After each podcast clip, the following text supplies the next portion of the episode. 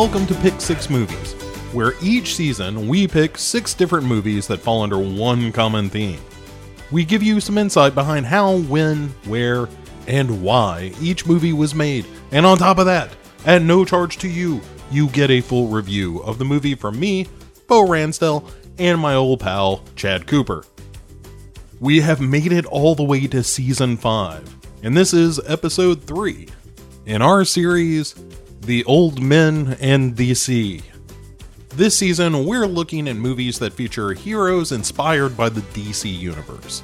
You know, your Swamp Things, your Super People, your Steels. That's right, tonight we are discussing 1997's Steel, starring Shaquille O'Neal. But enough for me. I'll leave it to Chad to fill you in on the rest. On November 18th, 1992, Superman died. No, he really died. Like, dead, dead. No fooling this time.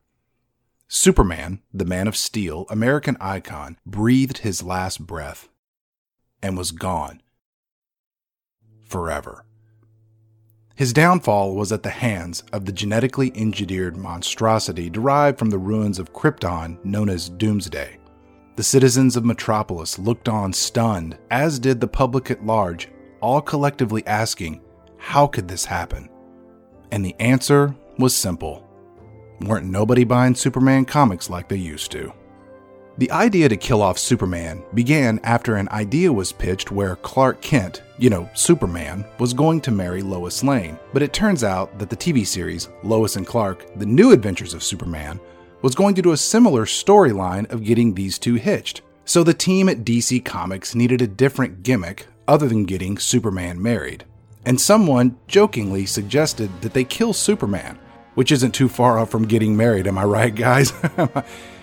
anyway, with comic book sales slumping, the writing staff decided to off the most iconic superhero ever just to teach the public a lesson by taking him away. Rather than just kill him off in one single comic, the idea was to present the death of Superman in three story arcs. The first arc was entitled Doomsday, and it detailed the battle with the aforementioned bony skin monster, Doomsday, ending with Superman simply being beaten to death by the monstrosity. The second story arc was titled Funeral for a Friend and followed everyone mourning Superman's death, including his super pals and sadly his adoptive father, Pa Kent, who has a heart attack and falls into a coma, during which he meets up with Superman in the afterlife and talks him into coming back to Earth, because that's how things work in comic books.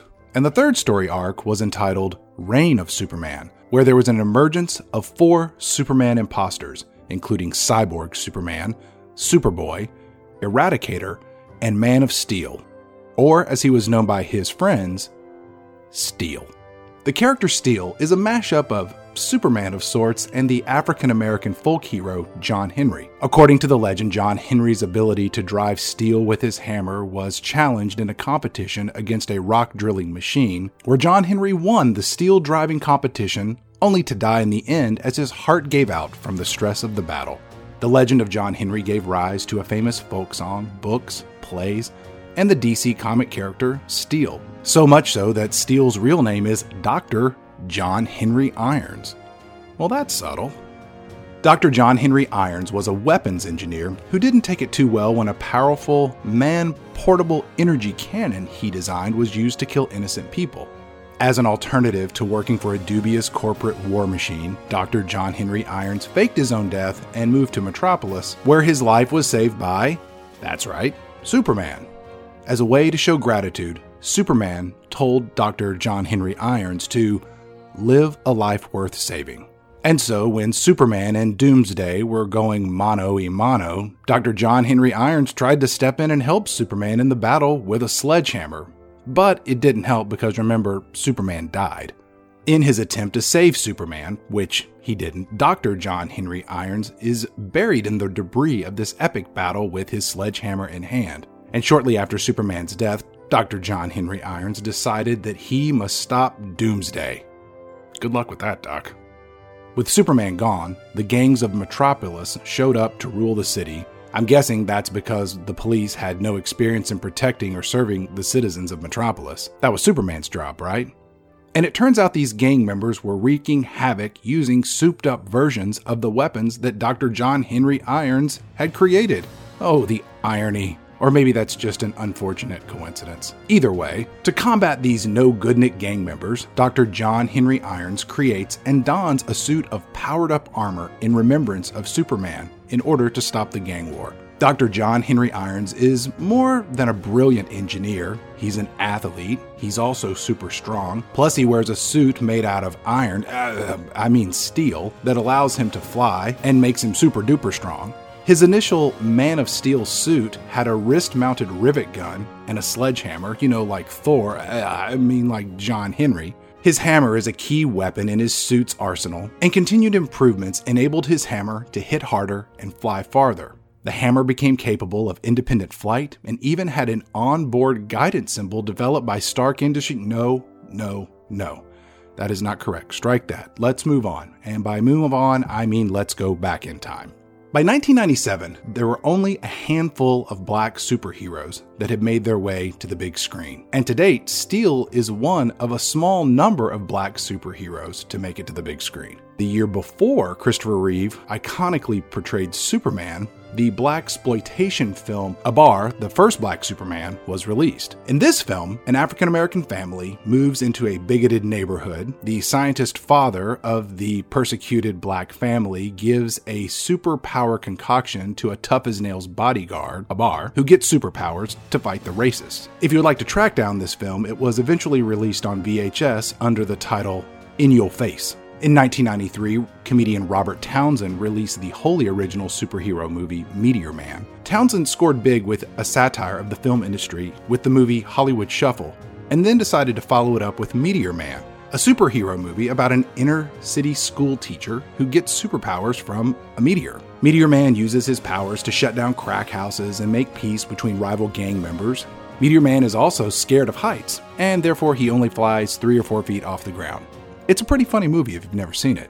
In 1994, Damon Wayans and David Alan Grier, two alumni from the TV sketch comedy show In Living Color, created another uniquely black superhero, Blankman. Wayans co wrote and starred in this film, which was more of a spoof on superhero movies than a traditional take within the genre. It embraced a lot of the kitschy tone of the 1960s Batman TV show, with Blankman donning a utility belt and scene transitions with the Blankman logo. Now, two weeks before the theatrical release of Steel, the big screen adaptation of Todd McFarlane's independent comic Spawn made its way into multiplexes. Spawn was an African American superhero who was capable of selling as many copies of his comics as Batman was. However, the movie Spawn failed to capture the essence of the popular comic book and really didn't wow fans and the movie going public at large. And that's about it when it came to superhero movies starring African American protagonists, until Steel opened on August 15, 1997. The superhero Steel came to the attention of iconic music producer Quincy Jones and his partner David Salzman, and they liked the idea of bringing an African American role model to the silver screen. To do this, they reached out to Kenneth Johnson to write and direct the film. Johnson had a successful career that spanned 20 years prior to Steel's release, with some notable successes on the small screen with other superheroes. His early TV work included writing on The Six Million Dollar Man, he created the character Jaime Sommers in that show's spinoff, The Bionic Woman, and he created the CBS adaptation of The Incredible Hulk. For anyone around in the 1980s, you can thank Mr. Johnson for the TV miniseries V,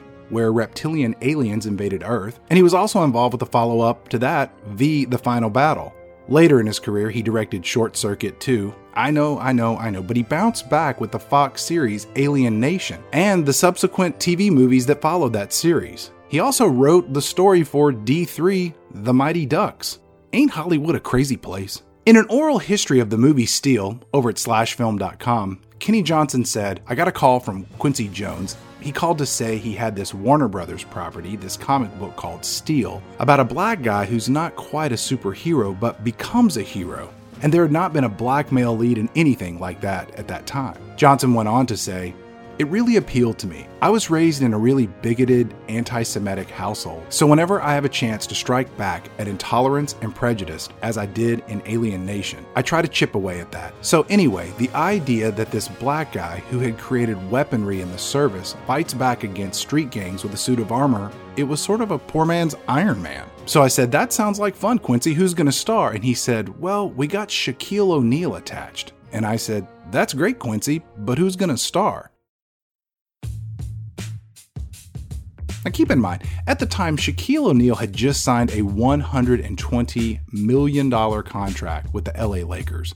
When Shaquille O'Neal came out of college, he was clearly more than just a basketball player. His size, stature, personality was all quite literally larger than life. Everything about him had an aura of transcendence as an athlete and as a marketable advertising spokesman, musician, and as it turns out, actor. In 1994, Shaquille O'Neal starred alongside Nick Nolte in the college basketball vehicle Blue Chips, where he received positive reviews. Two years later, Shaquille O'Neal played a wish granting genie in the family friendly Kazam, but neither movie performed overly well at the box office. Shaquille O'Neal had also released two rap albums, Shaq Diesel in 1993 and Shaq Fu, The Return in 1994. Hey, I like calling him Shaq. The latter album dropped two weeks after the debut of the Shaq Fu video game for the Sega Genesis and Super NES video game systems. Shaq was a hot commodity, and he was everywhere.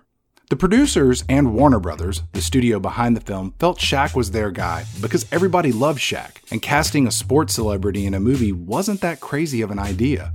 Just one year earlier, Michael Jordan teamed up with Bugs Bunny in the high concept live action animation adventure Space Jam. Arnold Schwarzenegger blazed a trail from athletic competitor to big screen star. Heck, even today, Dwayne The Rock Johnson has parlayed his charm and charisma into an incredible acting career. And in the mid 1990s, Shaquille O'Neal was as likely a potential movie star as any other professional athlete. And it was Kenny Johnson's job to write and direct a movie that would showcase Shaq's size stature, and marketable personality as the superhero Steel.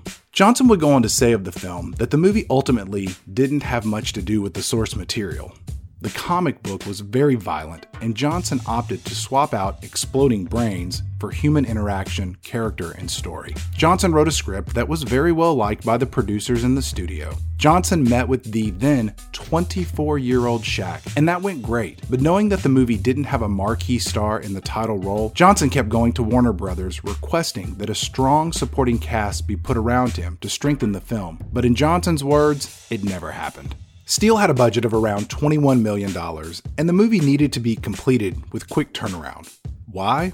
Well, Shaq needed to head off to play basketball as part of the 1996 Olympic basketball dream team. And oh, yeah, remember, he had to go fulfill that $120 million contract with the LA Lakers to help address budget constraints, timing demands, and creative vision conflicts. Mark Irwin was brought in as the cinematographer. Irwin had recently worked on Wes Craven's Scream, the Wesley Snipes action film Passenger 57, and the iconic comedy Dumb and Dumber so he had experience to deliver across a spectrum of genres found within a superhero movie. Rounding out the cast was Richard Roundtree, you know, Shaft, to play Uncle Joe, Annabeth Gish played the female lead, Susan Sparks, and Brat Packer Judd Nelson was cast as the bad boy villainous arms dealer. And rapper turned actor Ray J showed up as a street smart kid who gets caught up in the movie's plot. Now, prior to this, Ray J had had a small part in Mars Attacks, and after this, he had a big part in the Kim Kardashian sex tape. And just a few years back, he showed up in Sharknado 3. Oh, hell no. Director Kenneth Johnson approached the project with an attitude that making movies should be fun. Johnson said, Whenever I start a movie, I always get the crew together and I tell them, Look, gang, we're here to do two things to make the most artistic product we can make, given the money we're given. And the second reason we're here is to have a good time. And that feeling pervades the whole set. Johnson treated the cast and crew like family, and he meant it. It was the way he approached all of his projects, most of which were for the small screen. Now, keep in mind, this was at a time where if you were working in television, you weren't working on feature films. TV was where actors, writers, and directors went to end their careers. For Johnson, this was an opportunity to reverse that path a 7 foot 1 inch, 24 year old, gigantic novice actor. Johnson said of Shaq that you could forget that he was just a kid because he's gigantic. He said, quote, When we first started working together, he'd never look me in the eye. And he explained it to me. He said, Listen, Kenny, you gotta understand that I was raised, my stepfather was a drill sergeant, and you never looked the sergeant in the eye, because if you did, that was an act of aggression, and if you did, he'd clock you. So I told Shaq, I guarantee I am not going to throw any punches at you. Early in the shooting, Johnson said Shaq remained tentative around him. Johnson asked Shaq, What's wrong? Shaq asked Johnson, When are you going to start screaming? Because that's what directors do. Johnson replied, They scream? No, Shaq, that's not me. That's not going to happen. Shaq was sure Johnson would eventually crack, but Johnson remained calm. Shaq even delivered news to Johnson that his classic 30 year old 1971 Mercedes Coupe was wrecked by a Teamster, expecting Johnson to erupt in anger. But Johnson didn't. He kept his cool and said it'll be okay. They have insurance, they'll cover that. And it was here that Shaq began to realize that Johnson was a different type of director. Production continued, and between scenes, Shaq practiced shooting free throws on a contractually ever present basketball goal in an attempt to improve his free throw shooting percentage. There were other considerations that had to be made regarding Shaq's presence. Due to Shaq's towering size, cinematographer Mark Irwin had to be creative in how he framed Shaq with other normal sized people. Irwin leveraged a lot of over the shoulder angles or would have Shaq sit or other people in the scene standing on steps, all in an attempt to make the framing look more natural. To contribute to the natural feel of the movie's urban setting, the film was shot in south central Los Angeles. And in the mid 90s, gang wars were a real concern for the filmmakers, who shot a lot of the movie after the sun went down. The location for Steel's junkyard home base was selected in a pretty rough part of town. During one sequence, Steel is riding a motorcycle at night, and in the sky, he is pursued by a police helicopter. Plus, they had a second helicopter that was shooting the action sequence, none of which is the sort of thing your friendly neighborhood drug dealer is interested in seeing at night. So, naturally, the logical response was gunfire at the film crew. Logically, the film producers called the real police, who sent over a third helicopter to help make the situation better by making it worse. But in the end, the production wrapped up with only minor public conflicts, and it came in on time and under budget. Steel tested well at multiple preview screenings. Everyone felt confident it would be a hit and Warner Brothers held a premiere at Mann's Chinese Theater one week before the official opening of Steel, and things were looking up. But the premiere was held on the same weekend that Warner Brothers released another film, the Julia Roberts and Mel Gibson star vehicle, Conspiracy Theory. And if you're a movie studio looking to make a buck, where are you going to put your marketing dollars? A political action thriller directed by Richard Donner and starring two of Hollywood's biggest stars, or an inner city superhero movie with a predominantly all black cast and a basketball player in the lead. Now keep in mind, this is 1997's Mel Gibson, and superheroes at the time were mostly garbage. Warner Brothers put limited dollars into advertising Steel, and when it opened, it came in 16th place, right behind Nickelodeon's Kenan and Kel inspired Good Burger, a movie that oddly enough featured a cameo by Shaquille O'Neal. The reviews of Steel were not very kind, audiences stayed away, and according to Johnson, a week later, the entire marketing department at Warner Brothers was fired. Those responsible for Steel felt they weren't supported on multiple fronts, including a lack of budget, marketing, and resources. But those that worked on the movie had a good time and did their best with what they were given. Two months after the film came out, Johnson had lunch with Billy Gerber, one of the many casualties fired from Warner Brothers. Johnson asked Gerber to explain why they didn't put a star in the movie like Wesley Snipes. Gerber told Johnson, I'll tell you, the marketing partner at Warner's came to us and said they thought they could sell more toys with Shaq than they could with Wesley. And at the time, Shaq's fans and critics were noting that he had not won an NBA championship. He was focusing too much on his music and movies and not enough on basketball. And the lack of Steel's success drove Shaq to take a break from acting and focus on winning an NBA championship, which he did three years later in the year 2000 when the Lakers beat the Pacers and this will be the first of four NBA championships that Shaq would eventually help to win. Shaq went on to revive his acting career later, appearing in small cameo roles, often as himself, and doing some voice and acting work here and there. He played Big Fella in the 2018 feature film Uncle Drew, and the video game Shaq Fu was revived for the PlayStation 4 video game system. But most people really see Shaq endorsing products these days, including Gold Bond products, the General Insurance, and Carnival Cruise Lines. So he's doing okay these days. Similar to Shaq, Johnson took some time off after Steel's release, but he returned to his roots with a reimagining of The Bionic Woman for NBC in 2007 and a subsequent revival of V over on ABC. In an interview with Den of Geek, Johnson reflected on his career and said, it's funny, people say, What show are you most proud of? And it's a bit like saying, Which of your children do you like the most? I'm very proud of all of my shows. The Bionic Woman, The Incredible Hulk, and Alien Nation were all adaptations in one way or another of something that was pre existing, and so because of that, I think I'm most probably proud of V. He went on to say, Alien Nation was the show on which I absolutely had the most fun of my entire career. I had a cast of wonderful people, all of whom loved each other, and all of whom wanted to be there. We were doing a show that was both wonderfully popular, but also about something. As for Johnson, well, he was ultimately happy with how Steel came out, despite the limitations and the challenges. And this seems to reflect Johnson's legacy of optimistic filmmaking, collaborative inclusion, and telling stories that are ultimately about something, which one could argue is better than selling a lot of toys. But what about Steel? Is it a movie about something? Are good intentions enough to make a worthwhile film? Is Shaq more capable of portraying a weapons designer who invents high tech laser guns or making free throws? Well, there's just one way to find out. Ladies and gentlemen, baskets and balls. I give you 1997's hammer wielding superhero extravaganza, Steel.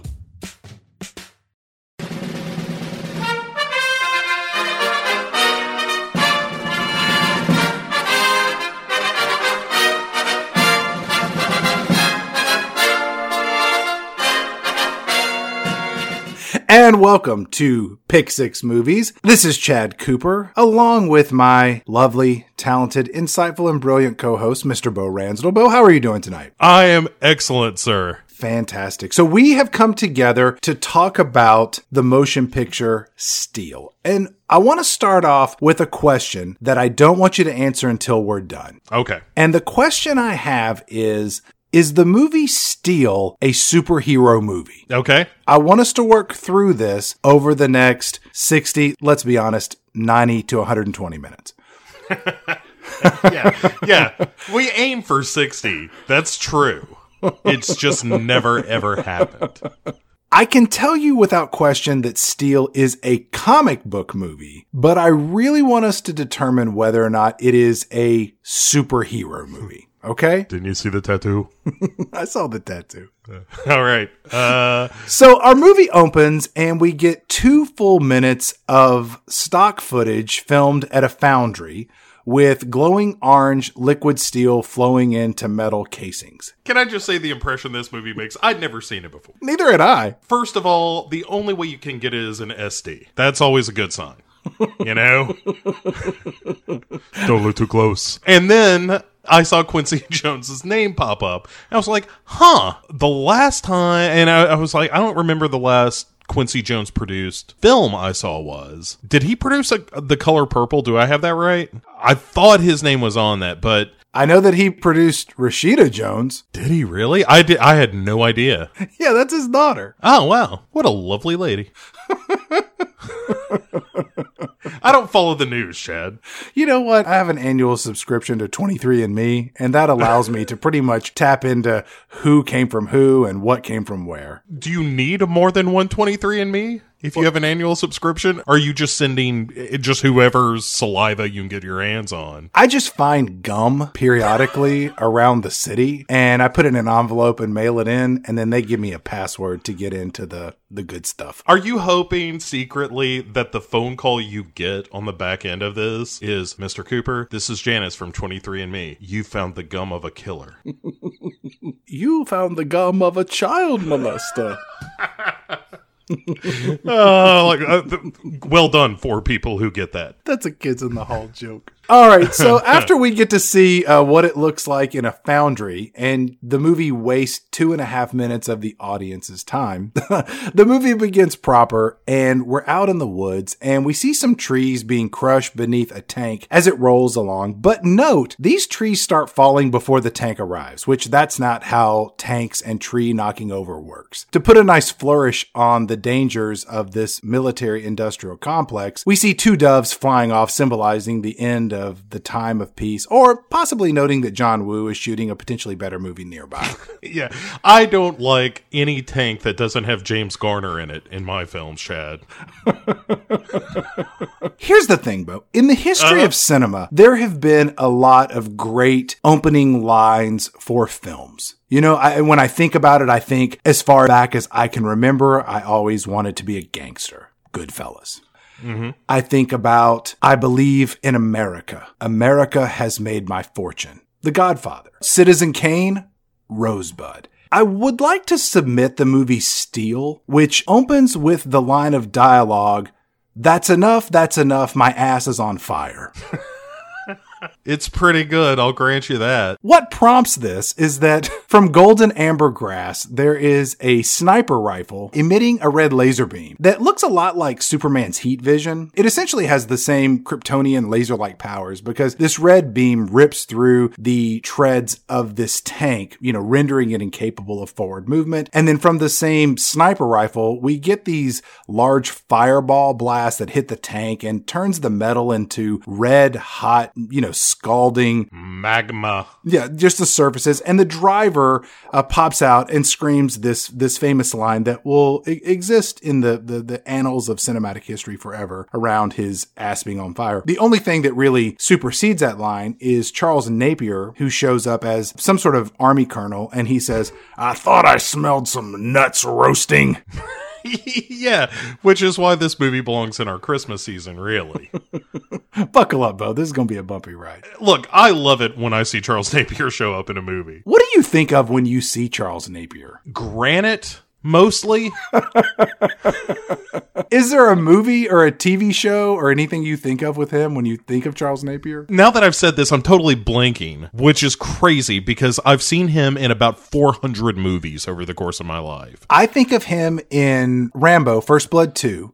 Sure. And I also think of him as being Jay Sherman's right hand man on the animated TV show The Critic, because every word out of his mouth sounds like that macho, mustached, white haired character from that failed TV sitcom. Did it fail? Wasn't it around for like. It ain't around anymore. It failed. The Simpsons is still kicking, so hey, That's a pretty high standard. it stinks. That was its catchphrase. Oh, that that is a show that dared you to like it. You know, like everything about it was slightly off-putting. Welcome to to the show, Charles Napier. I'm sure this is not the last time we will talk about him. He has two more appearances in the movie. No, no, no. I meant this show as a whole. No, no, no. He'll he'll show up in another film without a doubt. After the the test, then we get the introduction of our hero. Who is, of course, the lovely Shaquille O'Neal as John Henry Irons. He will henceforth in this entire conversation have to be known as Shaq. Yeah, it's just Shaq. He doesn't play a character in this movie. He's just Shaq. Except the like here's a here's one of the big problems with the movie that we see right now, which is that Shaq is now required to say science things.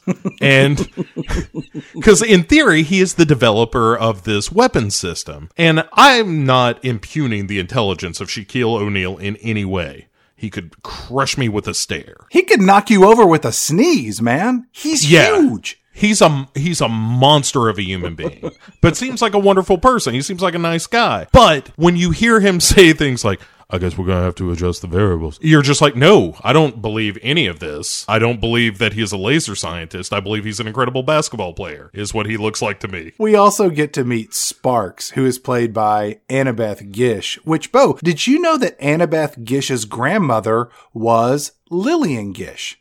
But it's not the famous silent film actress Lillian Gish, and therefore she's not related to Dorothy Gish. And Dorothy Gish, Lillian's sister, she was the one who visited Ned Nederlander on the set of uh-huh. Little Nettie Grab Your Gun, where she looked in the eyes and she said, Young man, you have got it. He'd never met her. He just knew her from her films.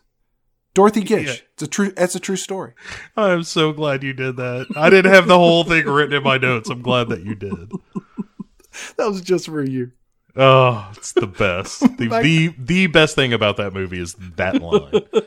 Um, Let me ask you a question. So in this introduction, you were saying that, you know, Shaq is really smart. Wink, wink. Is Sparks the smart one? You know, our female counterpart to him, or are they equally smart? I think this is a real equal situation. Okay. I think the the character of John Henry Irons, at least in the film, I love it when movies use like technical jargon to make the movie sound smarter because Sparks says, back up all of the telemetry and cross reference the data. It's just, you know what? What I love about it is that the, the movie does just enough research to look like they know what the hell they're talking about, which is kind of what you and I do on this show. Yeah, exactly. It's just enough. If you and I were to direct a superhero film, I think it would look much like Steel.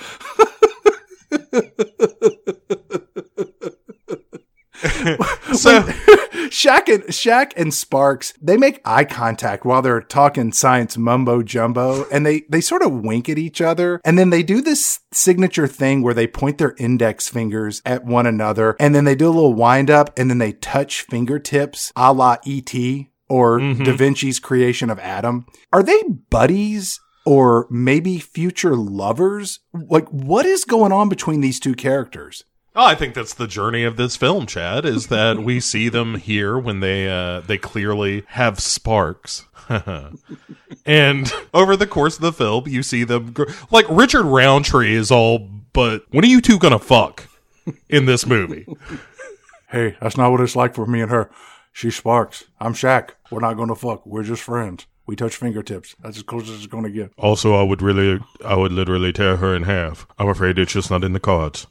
uh, so they decide, like, okay, well, uh, we got this other test. There's a lady senator, Senator Lady, I think her name is. We got to talk about Burke, played by Judd Nelson, who, for me, most famously played John Bender, the bad boy, in The Breakfast Club. And in this movie, he's pretty much playing that exact same character, where if after high school, he just entered the military and continued his path of being a self serving dick. I'm a big fan of Judd Nelson, obviously, Chad. From what? Well, you say uh, this Breakfast Club movie. I ain't ever seen that. I'm thinking of Robin Weathers uh, in From the Hip.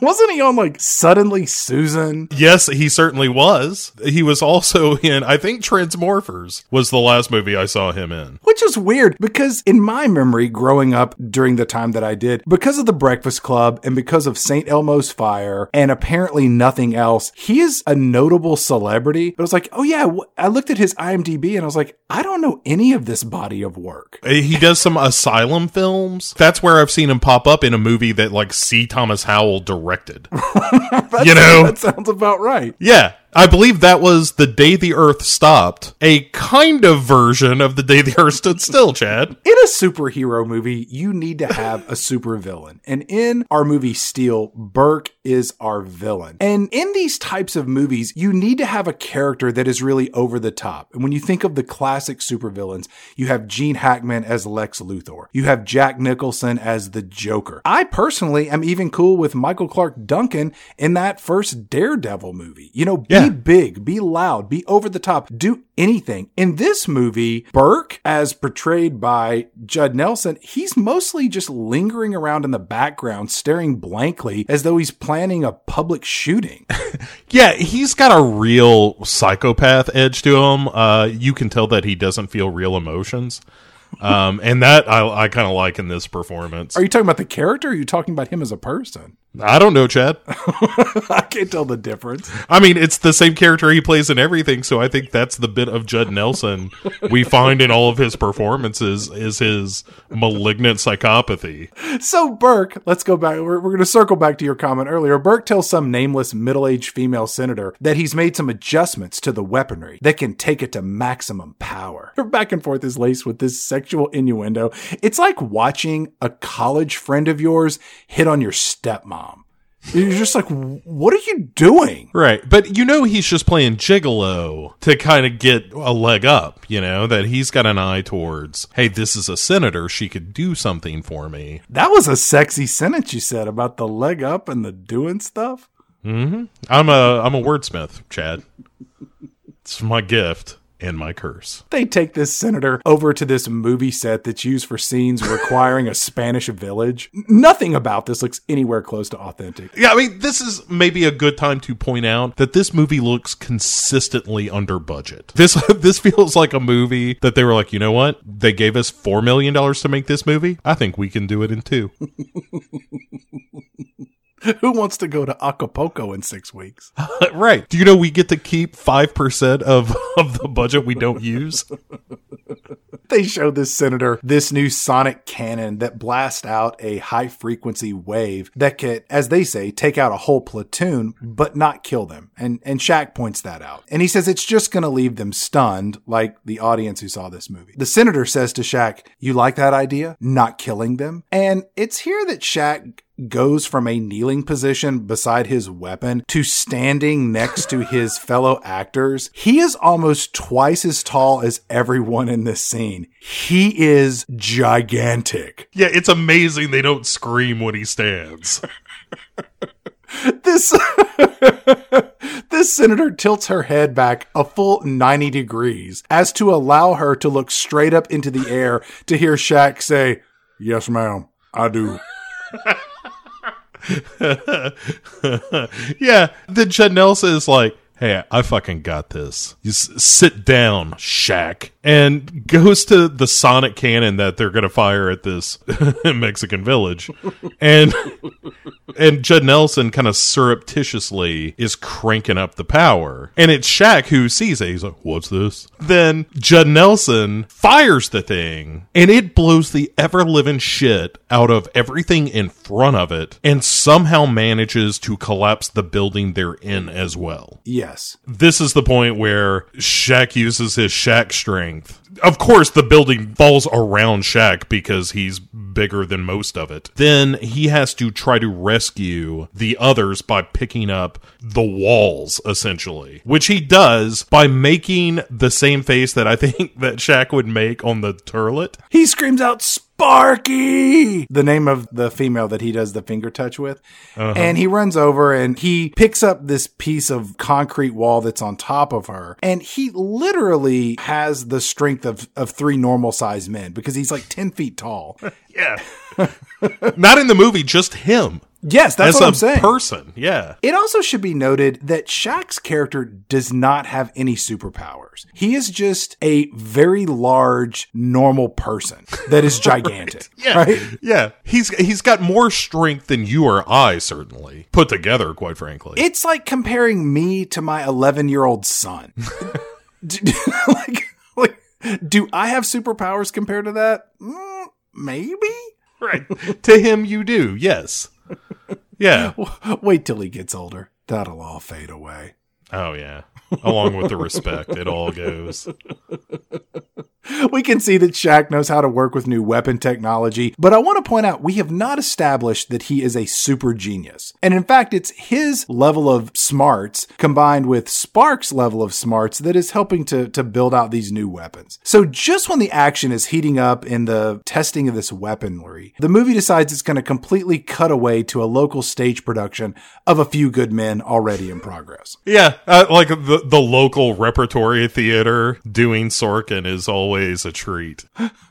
but yeah, so it's a big governmental hearing where they're talking to Shaq, who's you know behind the Senate table and all that. One one presumes they got a bigger one for him. He is sitting next to the judge on the witness stand, and he is the same height as the judge, who is sitting four feet taller than him to his right. Right, he just glances over. Hey, how you doing? I just want a second look in uh, and say I'm happy to be here. In this trial, Burke is the one who's being held accountable for all this mayhem because he was the one who caused it all.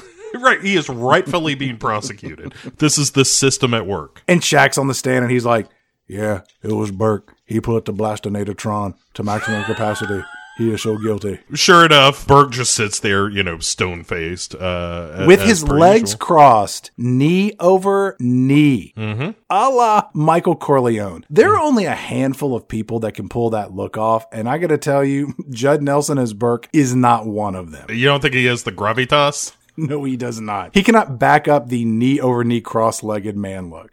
So out in the hallway, speaking of Burke, um, he sees Shaq and he's like, "Hey, man, thanks for nothing. You dropped a dime on me like a little bitch." Wait, his exact words are, Thanks for selling me out, brother soldier. First off, can a white soldier say that to a black soldier? Sorry, not can. The question is should. Number two, should Burke be saying this to a man who is literally two feet taller than him and easily a hundred pounds heavier? It's like watching a chihuahua bark at a Great Dane. I think in this particular case, I think the brother is relatively inoffensive compared to the fact that it looks like he almost throws a slur into the sentence, you stupid. And there's this pregnant pause as he's like obviously editing his language. Said the white guy hosting a movie themed comedy podcast. Sure, but but I'm also not making a superhero movie starring Judd Nelson. And it is one of those moments where I'm like, oh, was he about to say something terrible? well, of course he was. He's the bad guy. Right, but uh it just it made me feel bad and dirty for a second. I don't want to feel that way when I'm looking at Shaq. Shaq makes me happy. Even though he's not a good actor, he seems lovable. I think that Shaq holds his own in this movie. For someone who had only been in two previous films, you and I sort of discussed this a little bit earlier. He is not a great actor, but compared to his peers in this film, he holds his own. Mm, I don't know that I would go that far. Is Judd Nelson better than him in this movie? Yes, he is. We will agree to disagree on that. If for no other reason than the deliver on the hot dog line is a work of art. He loses 10 points for Slytherin later when he tells Ray J to call him the man. Yeah. It, it- there is an element of Judd Nelson in this movie of th- having those I'm I'm a cool guy affectations. It's like your uncle that's got a pinball table in his den and you're like, "Hey, uh, this is cool and all, but how come all your food is microwavable?" It's just a little sad, Chad. Our next scene, Shaq goes to the hospital to visit Sparks, who's all busted up with cuts on her face. So, did that court trial happen in under a week from when the Mexican village explosion incidents happen. Yeah. Because the timing of all this seems highly implausible. it's the swift hand of justice. Uh, Shaq gives Sparks some flowers and he sits down beside her bed where he is literally taller than the nurse attending to Sparks. And the finger touch thing happens here and he tells her that he left the military. And I guess that's something that you can just do whenever you want, which I don't think it works that way. yeah, yeah. I just left the military. I'm not going to do that anymore after that big actions last week. Shaq says he's going to go back home and Spark says, I'll come and see you as soon as I'm back on my feet. And in the greatest scene in this whole movie, the nurse in the room looks at Shaq and she gently rolls her eyes and gives it the old side to side head shake. This is never happening. Her face simply says, Have you seen her legs? They look like a pair of flesh colored tights filled with applesauce. It is a mess down there, sir. I watched this scene four times just to see this nurse go side to side like, it's never gonna happen. Looks like two big fat pieces of beef jerky. It's awful. It's awful. The only reason we didn't cut him off is we thought the rest of her would spill out. Shaq says he's headed back home to LA. And so our next scene, um, we see Shaq on a bus and we get the sounds of Young MC's Bust a Move. Look it up. You know the song. Um, but we also get to see Burke, our beady eyed villain. He's headed to Los Angeles. So That's juxtaposition, Chad. That's art. the fancy rich asshole he is. You know, man of the people versus fancy guy taking a plane. Shaq is back in his hometown. He's walking down the street and he's just towering over everyone. He looks like Gandalf when he went to visit all of those dwarves. amongst the hobbits. Could you imagine Shaquille O'Neal in a hobbit, Chad? Yes, I can. You just cast Shaquille O'Neal as Gandalf and you cast normal people as everyone else. He is huge. He's one of those people that you're like, I don't know how good a basketball player he really was. You know, like I'm not a, uh, a basketball fan. I'm not. I'm not saying he was a bad player or anything. It's just how can you help but be when you're eight and a half feet tall and all you all I gotta do is I go to the basket and I just drop the ball right in.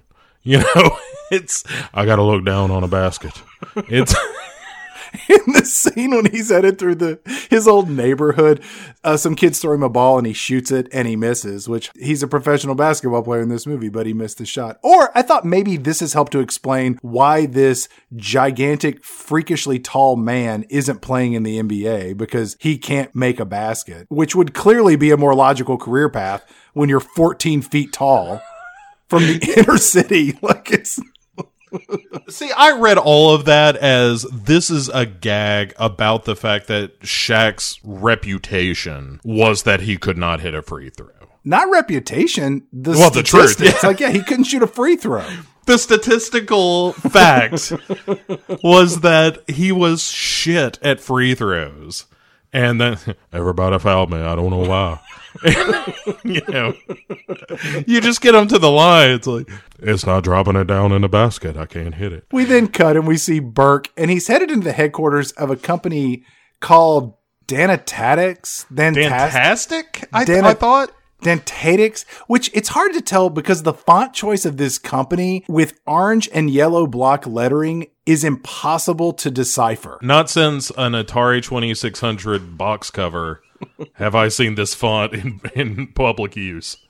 Burke goes into this building, and it's essentially the corporate headquarters of Dave and Buster's. There's a there's a glass table with a receptionist in a chair, and all around her are full size cabinet video games. I have no idea what is going on at this place of business. Right, Jeff Bridges is in a corner getting zapped into a machine. Burke is escorted into the office of someone we find out his name is Mr. Daniels. He's escorted in by a frantic executive assistant played by some unnamed actress who is doing everything she possibly can with her one line of dialogue. She delivers it. She's like, uh, Mr. Burke, Mr. Daniels, uh, he insisted on seeing you. And she's adjusting her glasses and her shirt. It's just embarrassing for her. Uh huh. It's real bad. I'd like to paint a picture of this office that we enter, if you don't mind. If I could short uh, shorthand before this description, Sure. it's the set of any episode of LA Law. But go on. when Burke goes in, we see Mr. Daniels. He's sporting this greasy, blonde, front loaded, clavicle length mullet. And he will hence be known as Big Willie because Burke calls him that in a minute. And he's like the money man of this operation. And he's got this three inch crescent moon scar on his forehead. He also has an ever present toothpick in his mouth, but in his office, there is uh, a black man there in the office who I'm going to refer to as number two for the rest of the movie because he's kind of his right hand man. And then there's this female heavy that looks a lot like Caitlyn Jenner. I'm not casting aspersion on this woman or actress, but that's who it reminded me of. She looks like a, a man baby, in my opinion. She's never listening to this podcast. But Caitlyn Jenner might. In this office is a full upright sized black stuffed bear. There is a jukebox. There is a miniature desktop slot machine. In the corner is some random video game cabinet. There is a ridiculous pin set sitting on his desk with very little else. The furniture in the room really doesn't match anything else. And there is this large red, white, and blue glass orb sitting in a vase. This office is amazing. yeah. It's a, it's the office of a madman. Like if you had to go visit the Joker, this would be the office you went to. I've never seen a stuffed bear in anyone's office other than C. Montgomery Burns. Yeah. Yeah, and if you have a giant bear cuz look, you can explain away the slot machine and the pinball and video games and all that stuff as like, well, this guy's in entertainment, he's in uh machines, uh arcade machines and all that stuff, distributing that stuff. And what you can explain though is why the bear that would not fit in any of those machines. was it a gift? Who was that from? I have a lot of questions about Big Willie style and what he's doing to g- garner such a bear, quite frankly. Burke says to Big Willie, Hey, I hear you're still selling illegal weapons. Right to everyone in the room. It's like you don't know these people, and you just roll it like your opening gambit is, "Hey, you still running all those guns?" Big Willie says, I distribute video games and help at risk kids, which is totally code for poor black kids. Uh, right. Burke says, How about you and I sell the next generation of super weapons? And Big Willie says, I'm listening. and then Burke whips out this tiny little disc with some information that he stole when he was in the army. Or it's just a CD single of Toni Braxton's Unbreak My Heart. One of the top 10 songs of 1997, Chad. We cut back to Shaq, and he's headed home where he runs into his little brother, played by Ray J. And the two of them exchange some dialogue that is clearly written by a white guy for black people to speak out loud. Shaq goes back to his childhood home, or as everybody knows it, the house from Up. yeah. Uh, going to visit his grandma, who is whispering because she's trying to make a souffle. So she wants to open a restaurant that makes food that is a blend of French couture and like down home cooking. Yeah, like soul food. Soul food, which actually sounds kind of great. I was on board, even though Ray J chimes in with she wants to call it black and bleu because Ray J is a sophisticate uses the French pronunciation. And but th- this whole scene is gold because like him leaning down to talk to her and her like, you know, hugging his neck and stuff. You have this moment where you're like, "Oh my god, look how big his head is." It's like you talking to a mouse. It's like a scene from Stuart Little, man. He is crazy big. there's this great moment where she's like, "Hey, by the way, a bunch of people have been calling for you," and he goes, "Yeah, that's probably just the weapons makers. Don't worry about it." And it's like, "What?" They're probably just a bunch of job offers. They're going to pay me a lot of money. Are you playing basketball? No, I'm making industrial grade weapons. I'm Shaq. How long have you been making weapons? No, I'm out of that business now. You don't have to worry about Grandma. the grandma asked, asked Shaq if he left the army to make more money, and he says, No, ma'am, no more weapons for me. It's better for my soul. That delivery is not that far off is the thing. Is because I, I will say that the the grandmother in this who i can't remember the actress's name now. I'll, I'll double check myself in a minute but she's i think given it her all. Like she's a real actress and is trying to uh, irma hall is her name and is doing a scene. And Shaq always has this look on his face like I'm just hanging on for dear life in this scene and that's it for the whole movie of just like just don't let me screw this up. Just don't let me be a, a, a shame to my family after this movie comes out. And I think he, he every scene he just looks happy to be there, doing his mm. best, man. Which is, I think, what was going on. maybe so, but this scene in particular was one of those where, I, as I was watching, I was like, "This is just not a good performance at all." Like he's likable. It's not that he doesn't have charisma, but he's just no kind of actor. No, because he's a 18 foot tall, 120 million dollar 24 year old basketball player. when he after he says, "I'm gonna save my soul now," then she he's like, "So what's going on with Ray J? He he doing them videos yet?" And she's like, "No." the, they're gangs. You know how gangs are here in the city on the streets, and they're messing with him. And he's like, "I'll take care of it. Don't you worry about it, Grandma." So Shaq takes a job working at the local smelting plant. Right, the Spark Factory. He's working alongside two of the fly girls from In Living Color. Like these two just honeys come walking by, and one of them like fans herself with a clipboard, like, "Ooh, Shaq." You know, he is hot. Yeah, I mean, like I don't, I, I like Shaq's not an ugly man, but if you were a woman, wouldn't you be looking at him and just thinking, like, just if he's proportional, His dick is the size of a normal person's arm. right? Nobody wants to get punched in the vagina. Well, you know what? Maybe so. may- I, you're, you know, every lit a pot. I'm probably wrong about that. We cut back to Dave and Buster's headquarters, and Big Willie and Caitlyn Jenner get in an elevator and they head down to the basement of this building because basements and penthouses is where all of the bad guys' work gets done. Everything in between is just pushing papers. Down in the basement, there are a bunch of workers and they are hiding weapons inside these video game cabinets. This really seems like a complicated distribution method for this weaponry, but who am I to judge? I, I, don't understand their business model. Big Willie and Caitlyn Jenner walk over, and here we see Burke, who is now wearing a white lab coat. So he's, you know, down to business. right. Or he's selling cosmetics. He hands some lackey this eh, weapon that he's created, and they're on a makeshift firing range down in the basement. And the lackey fires the gun, and it explodes in a PG 13 kind of way. So it burns up his face, and he gets hurt. But the gun performs well enough and blows up the target off in the distance. So the weapon works out. So it's like, hey, we're on the right track. We we've got the blueprints to make a super weapon. But because the gun backfired and burned a dude's face, Caitlyn Jenner is like, "Hey, you know, I'm I'm watching you, pal. Big Willie may be impressed by the results, you know, because it actually worked, but nonetheless, you're hurting people, and I'm not going to stand for it. I'm going to put my foot down." It's also in this scene that Burke tells Big Willie that he wants to hire some inner city kid because he has a personal score to settle. Because, Bill, I don't know about you, but I handle a lot of my personal vendettas by offering someone a job. yeah, uh, I learned it from Sherlock Holmes, who had the, you know, Baker Street irregulars of just get local urchins and children to do your bidding. Just to get ahead of ourselves, Burke wants to hire Ray J so he can get back at Shaq. So pay attention.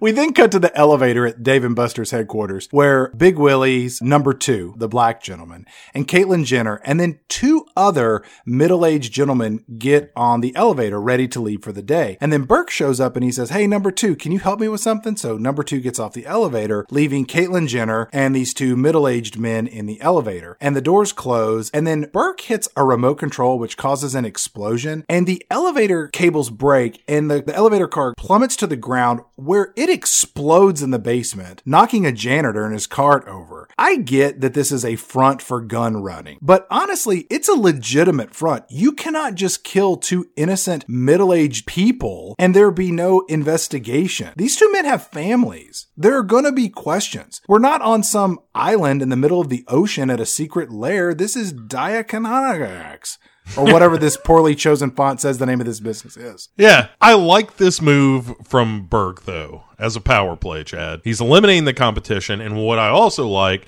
is it's clearly the right choice because Big Willie doesn't give a shit ever about it. Yeah, Big Willie falls by the wayside very quickly. He just sort of chews on his toothpick until much, much later in the film. He doesn't really play a very important role in this movie. No. Again, one of those bits of the movie where you're like, well, there's a thread that goes nowhere. But Burke does recruit number two to be his number. Two. Right. We begin to see that they're putting these new super weapons into some sort of a armored vehicle. Yes. Big Willie is, you know, excited because it's like, hey, the weapons are almost ready to show off. we cut to Shaq and he's riding in a police car with someone known as Officer Norma. Don't worry about her. She's not going to be around very long. And right? Like, who is this character? It doesn't I was matter. like, is she the sister? Because they seem to know each other pretty well. Well, she kind of says, "Remember the last time we were in a car together?" Yeah. And Shaq's like, "Like, hey, don't talk about that. I don't need my little brother Ray J in the back getting any bright ideas because he might make a video later. Ray J, earmuffs, you know." Ray J, what I tell you about making videos? You said not to, Shaq. That's right. You're a good kid.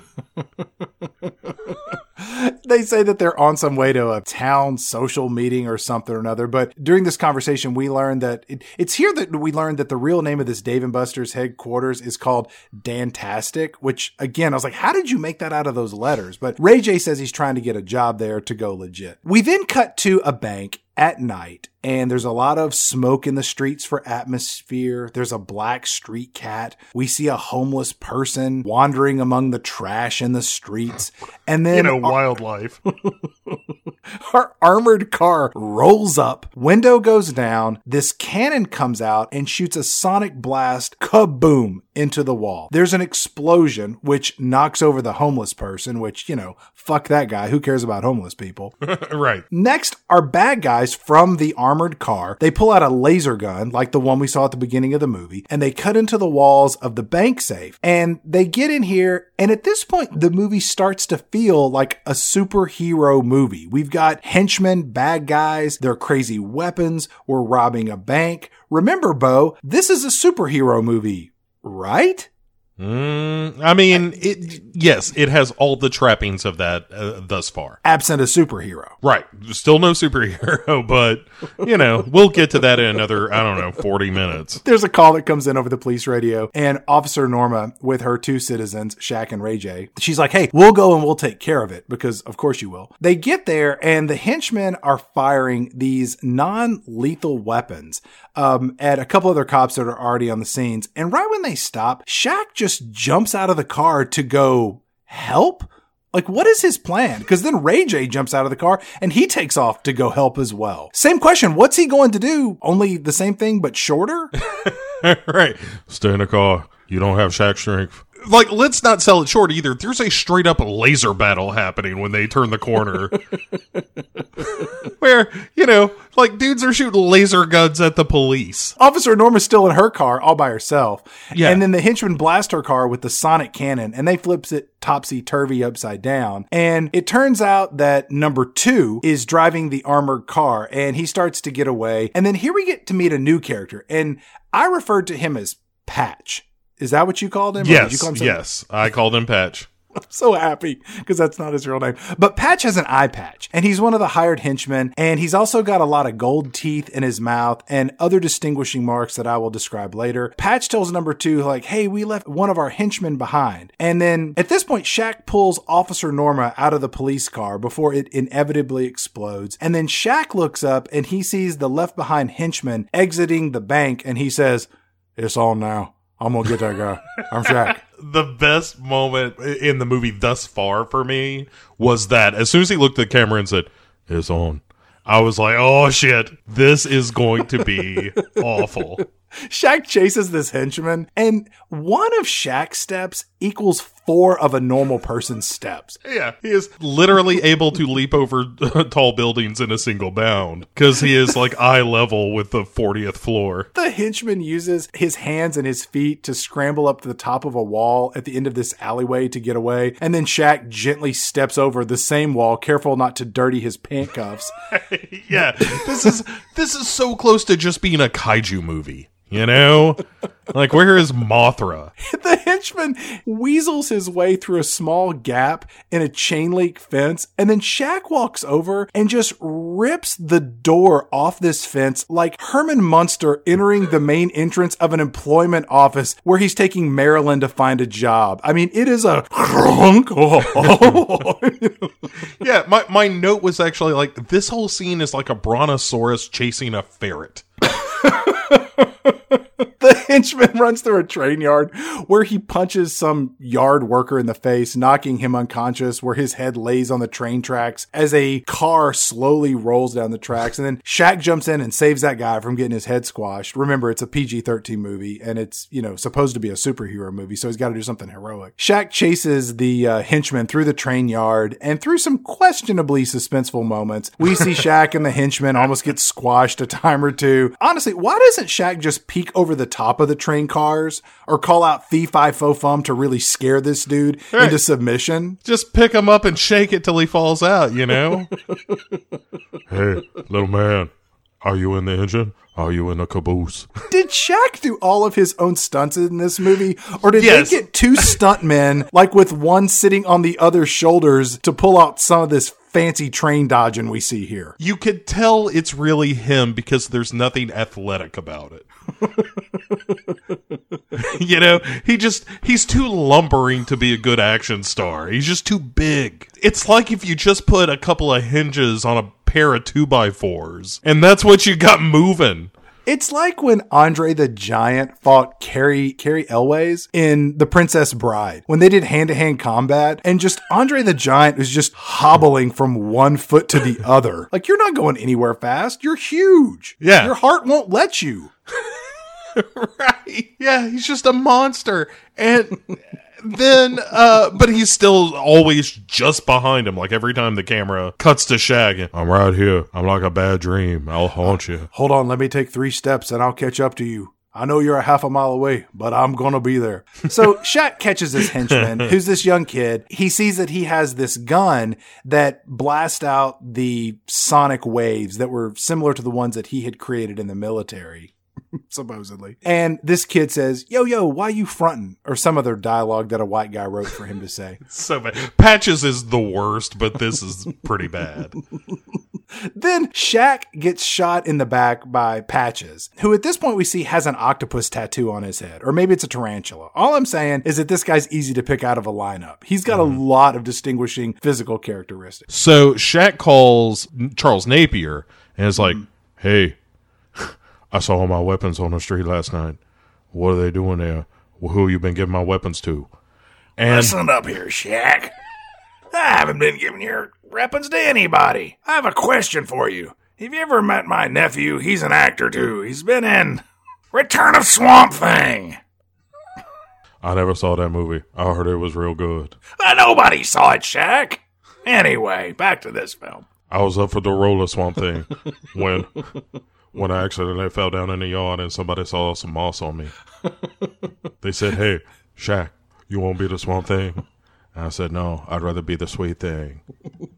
And then I grinned, and I it turns out I have forty five extra teeth. Shaq is on the phone talking to Charles Napier, and the receiver in his hand looks like he's holding a broken coffee mug handle. Yeah, it's like a a dollhouse phone. It's almost like he has to move the receiver down to his mouth to talk and then physically shift it up to his ear to hear someone speak to him. Right, like he ends every line with "over."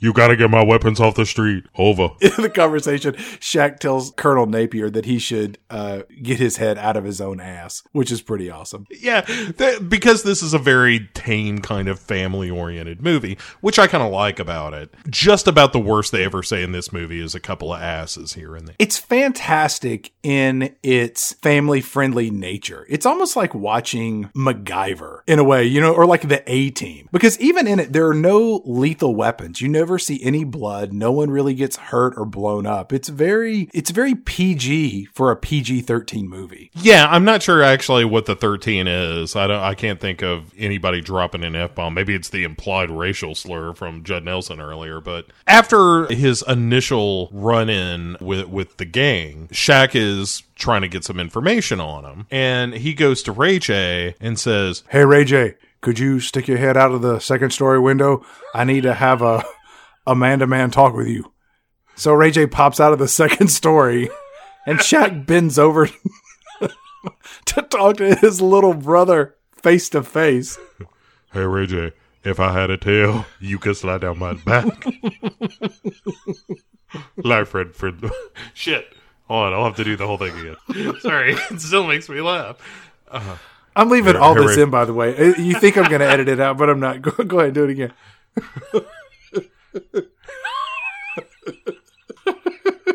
Hey Ray J, you can climb out that window and slide down my back like Fred Flintstone. I don't even know if it was worth it. I don't. I really don't. Ray J tells Shaq, uh, "Hey, uh, Patches and all of his hooligan friends, they're down at Benny's pool hall. If I might, Ray J's description of them are they're buck wild. Which is another point in the movie where I almost stood up and cheered. I love bad dialogue. Those boys in purple are buck wild, Shaq. It's like the the bizarro Tarantino wrote this film.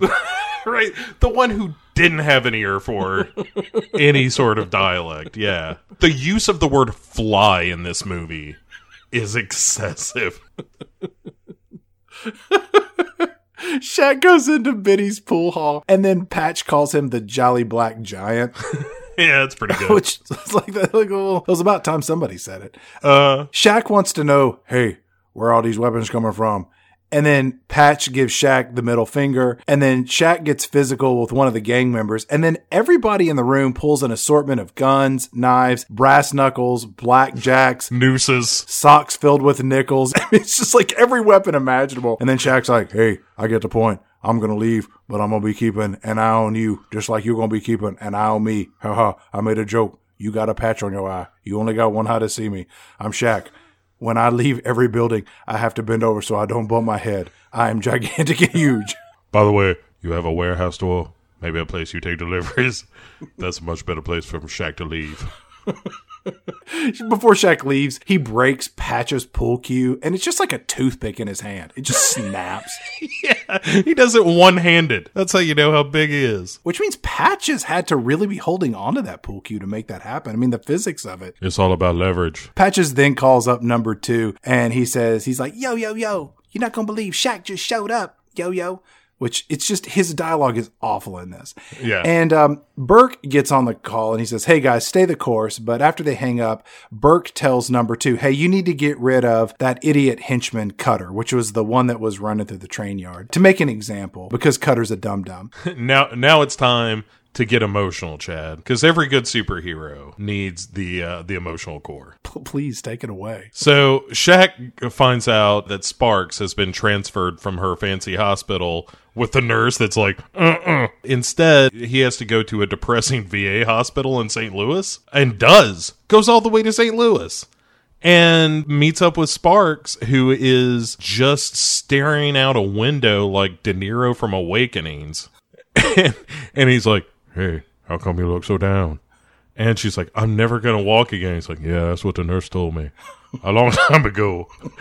and and she's like, Well, I'm a piece of shit. I'm never going to be anything. I'm useless to everyone. He's like, That's stupid.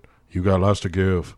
You come with Shaq. He asks her, What are you going to do? Stay here and look at all these filthy windows? And then he busts open the windows, which scares the shit out of everyone in this VA hospital because I don't think these windows were supposed to open at all. He just blasts them open. And Sparks is like, I, I can't. So Shaq just picks up Sparks in her wheelchair and carries her out of the VA hospital, and everyone starts applauding like it's the end of Officer and a Gentleman. Yeah, why are people high fiving? a kidnapping that's unfolding right in front of them. This is amazing. That giant black man just stole that woman in the wheelchair. She was a white woman, too. Not that that's important. I think it's important. they, they were all snapping pictures. They're, they're high fiving because they got, you know, pictures of Bigfoot that they can sell. Like a, a Sasquatch broke into the VA and stole a bride. And then we're back in Los Angeles. Why was Sparks in St. Louis? I, Why did we travel from Los Angeles to the middle of the United States and back again in the matter of about four minutes? It adds scope to the movie. Everybody knows that. That's just screenwriter 101. that, that comes straight from Shaq. Yeah, I don't know. It's dumb. Like we go to the St. Louis, go to this VA. It's not like we tool. You don't even see the fucking arch.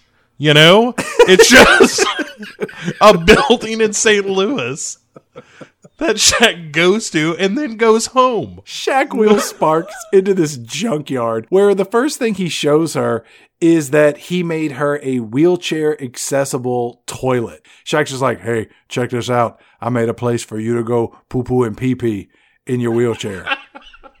and he and then he says, and then there's another place for you to go poo poo and pee pee at Uncle Joe's place. You know Uncle Joe, right? Wait, you haven't met him? No, no one has. We don't even know what an Uncle Joe is. He sounds nice, but I don't know. I never mentioned him when I was talking to Grandma. That w- that seems like that would have been a good opportunity.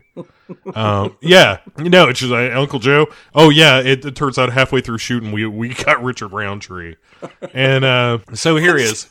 Here's Uncle Joe. I would have preferred Garrett Morris in this role, but that's just my personal taste. Not to say Richard Roundtree is bad. I'm just more of a Morris man. Yeah, I think Richard Roundtree is having fun in this at least, and and I, I agree. I mean, Garrett Morris every day of the week. I mean, I'm as big a fan of the stuff as anyone, but where he plays a cookie magnate, and tells Sparks, "Hey, listen, we're gonna make weapons to counter the ones in the street.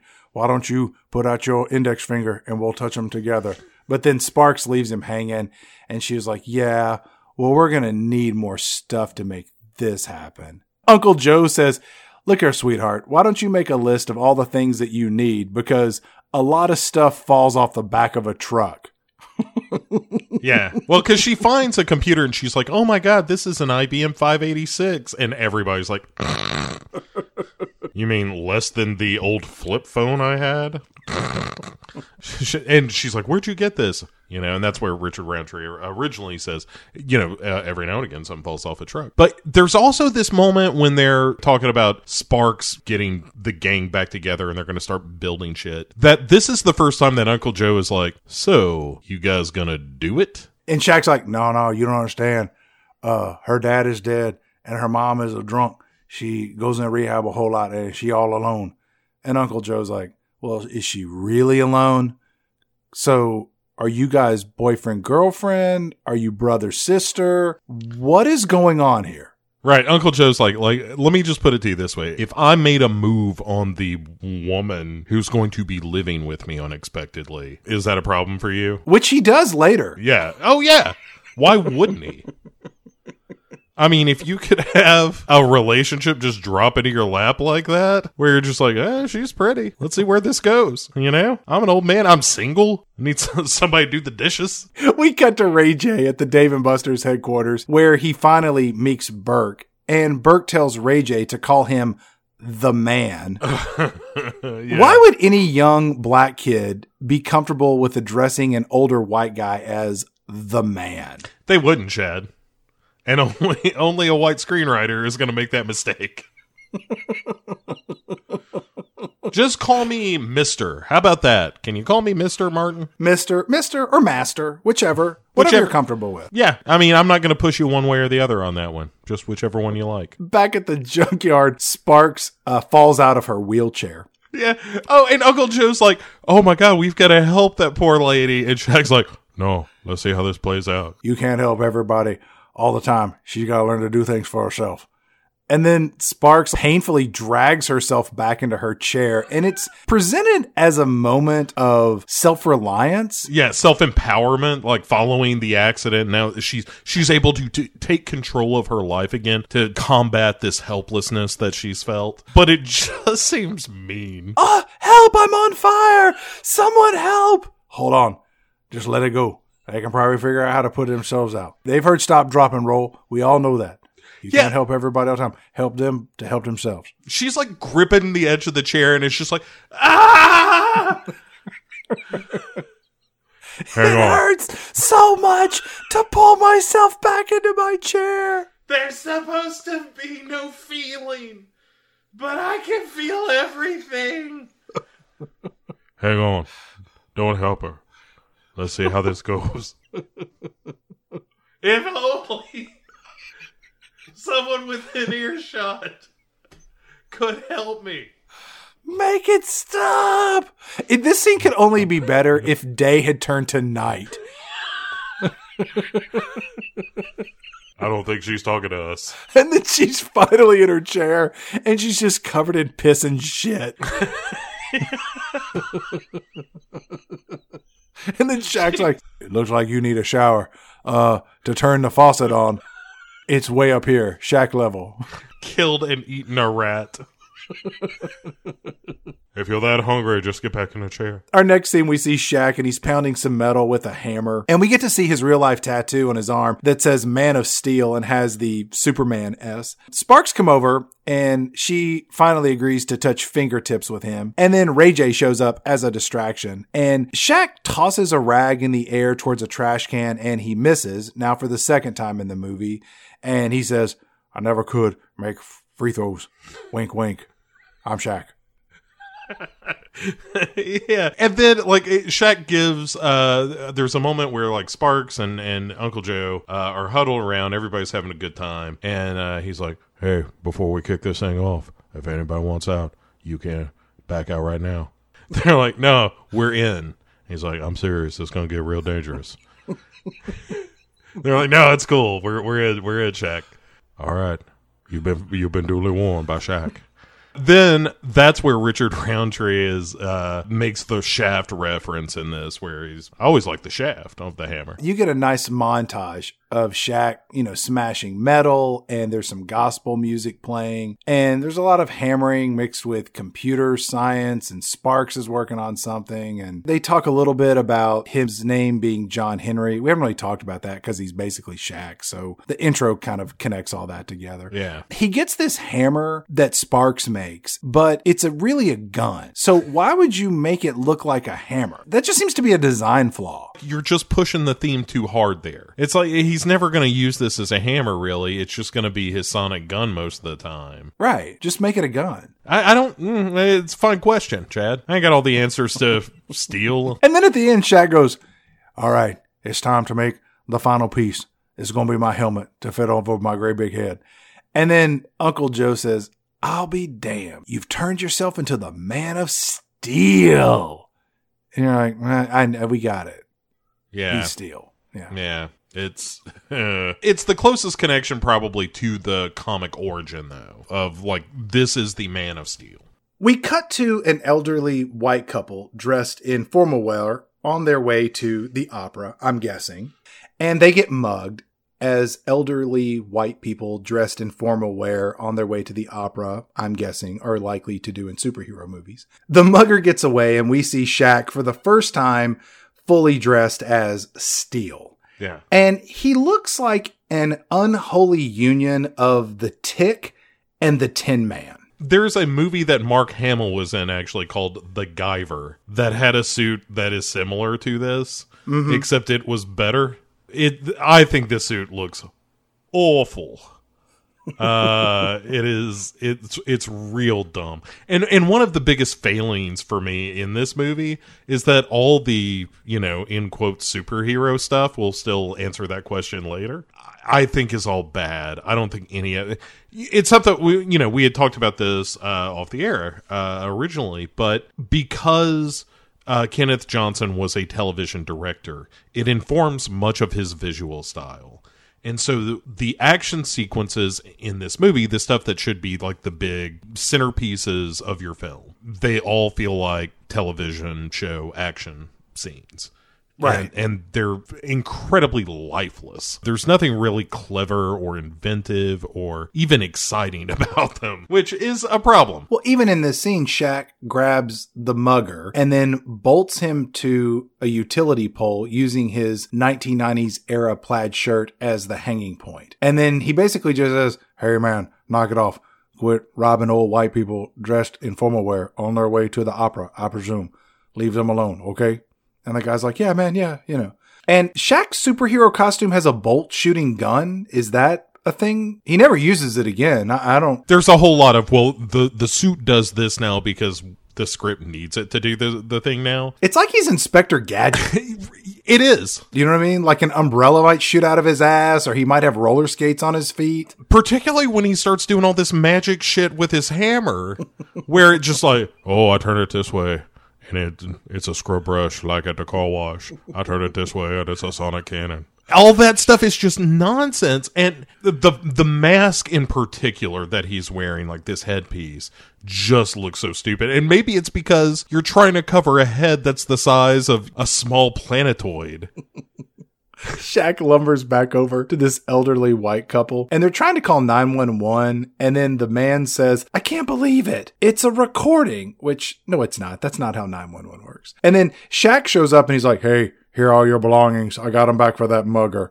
And surprisingly, these old white people are not doubly terrified by a giant costume black man. I like too that he he apologizes. You I just want to apologize on behalf of the city of Los Angeles. We're not like this. We're good people. I'm Shaq. No wait, I'm not. I'm Steel. Then he triumphantly exits the scene by riding backwards up a nearby escalator. Yes, right, because he was probably tuckered out. You know, like he's 15 feet tall. Even if this is all just molded latex, it's still heavy, and he's already you know a ton because of his size. I'll tell you what. How about I just back up onto a moving stair? We forgot to mention that Shaq has an earpiece that lets him talk to Sparks, and he also has video cameras in his costume that lets her see what he's up to. So she's monitoring him back at the junkyard. In this scene, he's he's talking it up with like, "Hey Sparks, I just saved some white people. Did you see that? That was pretty amazing." and then there's like this homeless guy who's drinking from a brown bag bottle of hooch, and he gives it the classic Hollywood like, "What is in this bottle that's making me see that?" You know. If I may, let me read directly from my notes. A bum on the bench does a good old fashioned what's in this bottle look. the classics. we then cut to a, a gang fight where Shaq is just in the middle of all this. And there's a gang shooting at Shaq with submachine guns, and the bullets are bouncing all off of Shaq's body, including his dick, but they don't hit his face or his neck, which is completely exposed. He has a very serious vulnerability in his armored costume. Right. The the most sensitive part of the human body is largely exposed here, which is the, you know, face and neck area where like say if that were shot, probably result in a pretty rough day. These gang members drive their El Camino right at Shaq, who takes his magical hammer and then turns it into a sonic blaster, and it stops the car in its tracks, but ejects the gang members through the windshield. I'm guessing they would be dead at this point, but they're not. This movie has the good sense to give Shaq one-liners when shit like this happens. Because as soon as these, you know, two poor fools come flying through their windshield thanks to his sonic gadget hammer, he's like, "You should have worn your seatbelts. That's just a safety tip from your pal Shaq. No way, steel." And, and then Sparks is like, "Hey, Shaq, five zero," and he's like, "Oh, I gotta get out of here." and then He switches his hammer, he flips the red switch, and then he becomes a giant magnet, which attracts everybody's gun and their knives. A trash can lid comes flying out of somewhere and bangs him on the ass. and then all the gang members pretty much run off, um, except for two gang members that are still around and they have wood planks in their hands. And Sparks sees them sneaking up on Shaq through the video cameras and she's like, You got two behind you, baby. Which I was like, Baby, what, what's going on with you two? I need to know. Hang on, why did you say baby? Have we taken a turn in our relationship? This is something we should talk about when I get back to our junkyard lair. I'm, I'm Shaq. I mean, Steel. Shaq beats up these two remaining gang members, and then the cops show up, and we get a real poor man's Sergeant Al Powell. Um, He tells Shaq, he says, Hey, hands up, Lancelot, uh, because he looks like a knight in shining armor. And then Shaq puts his hands up in the air, and a grappling hook fires out of his body somewhere and connects to a concrete ledge high in the air. And then the grappling hook very, very slowly pulls Shaq up into the air to make a lethargic getaway. Yeah, it's the best. It is. I mean, what are you gonna do? You're trying to lift a great white shark, you know? It's so great because it's like clink. That shot of him like going bottom to top of frame takes a hilariously long time. So the cops don't shoot him because they would have, but they don't. right? They're just like, where does he get these wonderful toys? Oh wait, they're not that wonderful. Look how slow that is. 45 minutes later, Shaq makes his way to the top of the building. I sure hope nobody tried to climb this. He he makes his getaway and he's uh, running down the side of the building and then he lowers himself down using the same grappling hook, but the cable snaps and he lands in a trash dumpster. And so the cops are closing in on Shaq, but he pops out of the dumpster and then hops on a motorcycle that he stashed there earlier in the day. Is that what happened? I guess. the the steel cycle because it's not the only time we see it you know? Like it's his modus operandi. Yeah it's just like okay i guess he's got a motorcycle now whatever. I had it in my back pocket. It literally fit in my back pocket. He gets on the motorcycle and it looks like when a clown rides one of those tiny bicycles at the circus. Like Yeah. your knees are in your ears. It's like seeing the like one of the two fattest twins in the world that are on the moped the little tiny one where you're just like oh my god he should he would do better just picking the motorcycle up and running the cops give chase of Shaq on this tiny, tiny motorcycle. And oh, Sparks chimes in now to deliver one of the gr- groaniest lines of this movie, where he's like, "Hey, what about all these traffic lights, Sparks? You're supposed to green them up for me. This is Shaq. I mean, Steel." And she's like, "Hey, it ain't easy being green." And you're like, "Whoa, whoa, whoa!" I don't even think that applies in this scenario. You're just saying it because the word green is in the sentence. Shaq is making his way back to the junkyard, and on the way, he passes Ray J and Grandma. They're eating ice cream, and they see this giant black man riding the world's tiniest motorcycle in their neighborhood, and both of them are just like, "Hey, that's clearly Shaq." Like, who else could it possibly be? Hey, is that my grandson? The the walking wildebeest. Shaq enters the junkyard as a police helicopter is chasing him overhead, and he whips his way into this uh, secret junk pile that Sparks has concocted with a magical door that opens for Shaq to enter, and inside are all of her computers and science doodads. And then when the helicopters fly over, all they see is a big pile of junk. Sparks is inside, she's eating Twizzlers, which, as we've noted, this knocks her down a notch or two in my book. Sure. Shaq tells Sparks, I don't know what I'd do without you. And then they touch fingers. And I think it's here that they're in love. Yeah, uh, you know they they worked as a successful team. You know, she she truly had his back. Love and marriage. Love and marriage. Goes together like a horse and carriage. Do you understand what I'm saying to you, Sparks? Oh, and why not have another gag about him missing a free throw here? You know, I don't I don't know if people got the joke the first couple of times. Maybe we should bring that back because that happens. We also haven't noted that at the junkyard there is a beautiful golden retriever named Lily. The, the worst name and breed for a junkyard dog ever. And yeah. it's an Irish setter. you know, that old junkyard dog trope.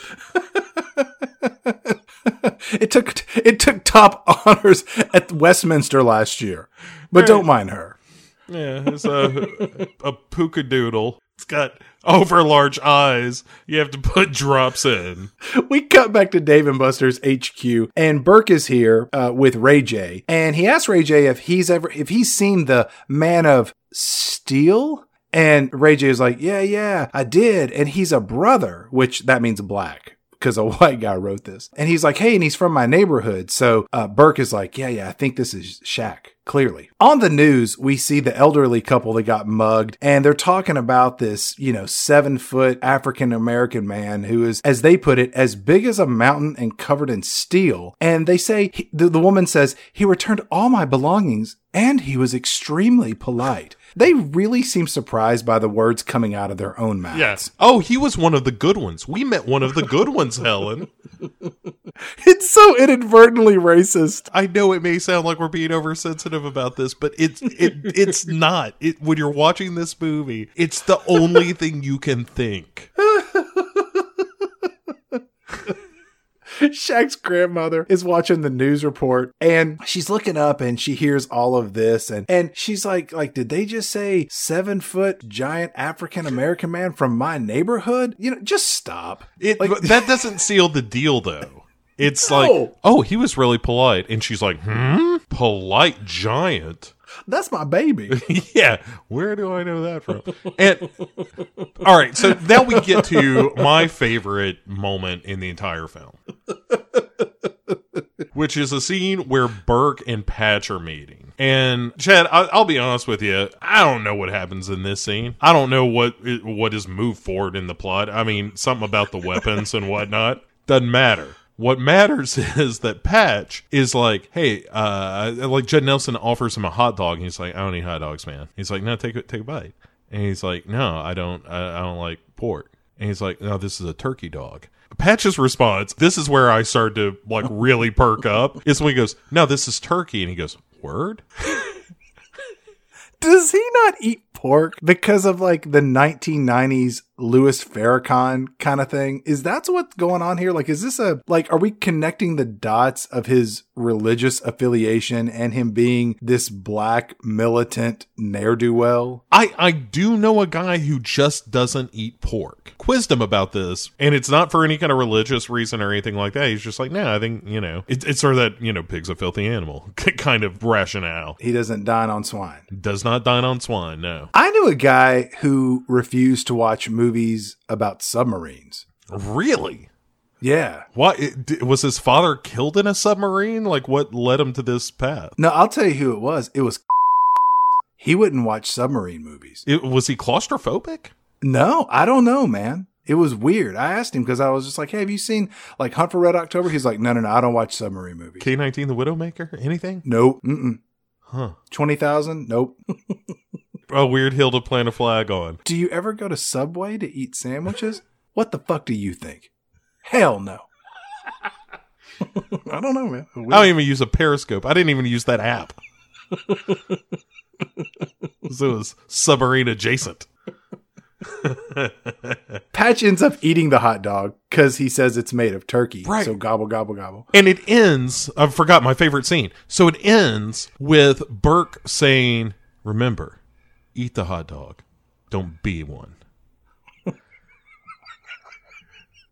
It's so stupid. It's the best. Like, this was the most glorious. This was the point where I was like, uh, th- uh, this was totally worth it.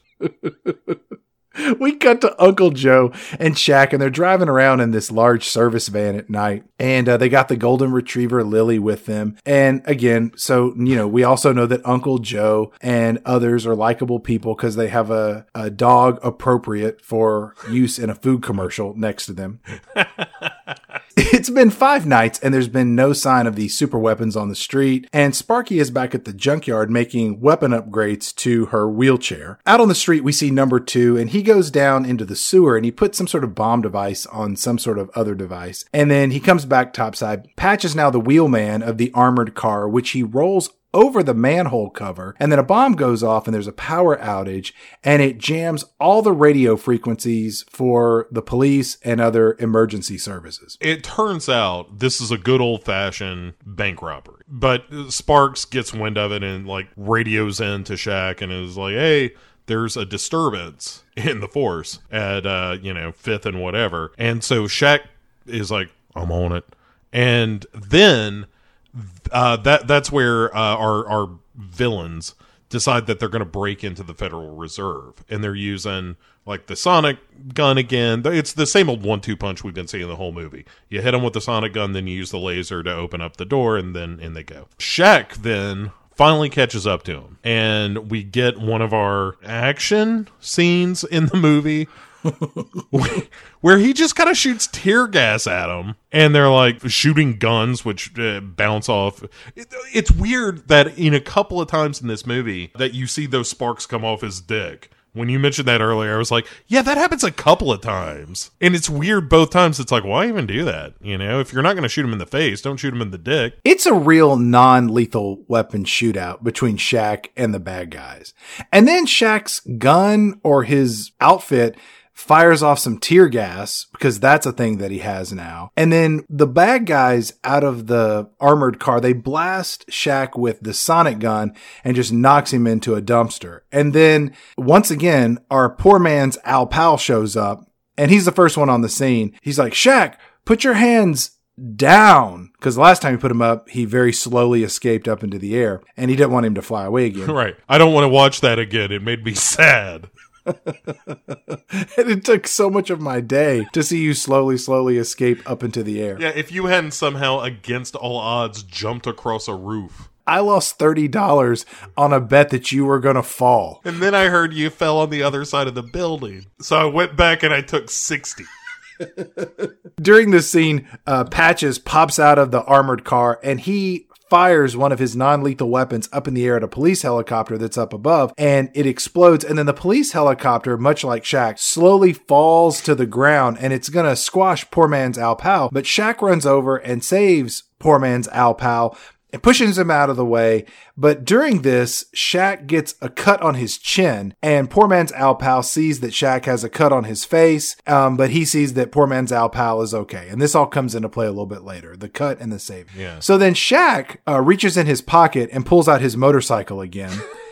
and decides to to zip away. Also, here the license plate on Shaq's motorcycle says "Steel." I couldn't decide if that's better or worse than when the Bandit had a license plate that said mm-hmm. "Ban One." I think Steel is kind of fine here. That's his nom de crime fighting, you know? Bandit was trying to keep a low profile. You know, Steel is not necessarily courting fame, but he's also, you know, he wants to be a symbol in the community. Bandit just wanted to be drunk and harass women. No, nobody sees Shaq getting away on this motorcycle and thinks, "Who was that? What did the license plate say?" Did it say Shaq? Because it should. that would have been better.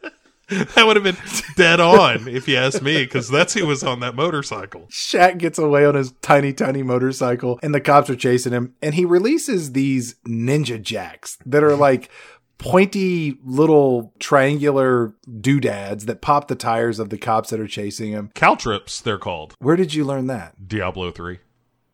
Oh, okay. Yeah. Um, Shaq, during his escape, he pulls his hammer off of his back and he mounts it to the handlebars of the motorcycle. And then he turns it sideways and he blasts the red laser beam that we've seen used throughout this film at a water truck, which sprays water onto the street, causing a motorcycle cop to crash. I just was like, does his gun have all of the exact same technology that the bad guys' weapons have? And when did this happen? How would we know this? I don't know. Uh, When did they get their spy hunter truck? That's another good question. right? He pulls up behind Uncle Joe's truck and there's the ramp and it's it's total spy hunter.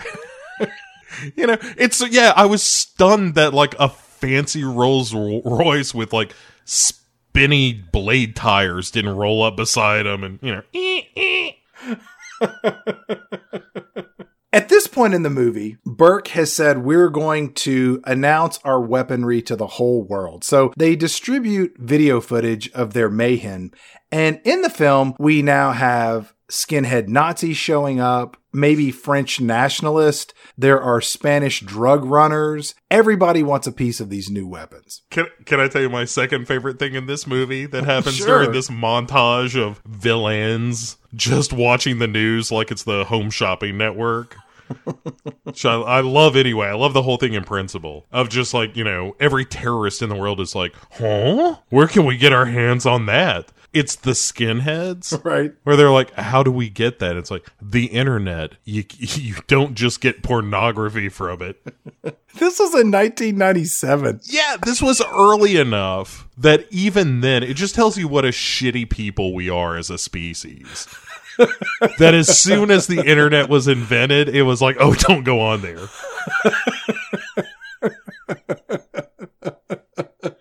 It's nothing but awful porn. We're back at the junk cave, and Sparks is doctoring up Shaq, and Uncle Joe starts going on about the real John Henry and how he died. And Sparks says, You know, Shaq, you've got a broken rib, which, how do you know that? Are you a doctor? Is it sticking out of his stomach? Right. Also, don't worry about it. Don't come up again.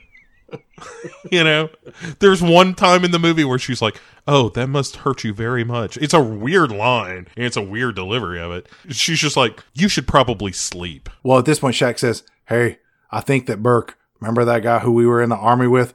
I think he's wrapped up in this. I have no evidence, and I have not seen him for about six to nine months, but I think he's behind all of this. There is a shot of him standing in the doorway, pointing and smiling at her. That is one of the most horrifying things I've ever seen in a movie. and it's supposed to be this, you know, warm expression, but it's just because he's a monster. He's like a, it's like a Tyrannosaurus Rex crammed into a house, grinning at you like a goat. Burke calls the cops and tells them where they can find the weapons that shot down the helicopter. And it's at Shaq's grandma's house. And that they'll know which one it is because it'll have 10,000 brightly colored balloons popping out of the top of it. Shaq shows up at Aunt May's, I mean, grandma's house. And the two of them whisper about how there's a black man in the neighborhood trying to clean things up. I don't know who that is, Grandma. It's definitely not me. I know you're making a souffle, so I'll be quiet. Shaq, I think that that, that gigantic black man who looks just like you is you. Nah, Grandma, it's not me. Shaq, I need you to tell me the truth. Are you Steel? And at this point, the cops just bust into this house. It's like the end of Christmas vacation. I mean, they're coming through every window, every door to destroy her home. Or the beginning of Straight Outta Compton. Either one. Her souffle falls again. right. You boys. That's not how souffles fall. They don't fall with loud noises and bangs. It has to do with how much air you whip into the eggs and how the heat of the souffle reacts to that.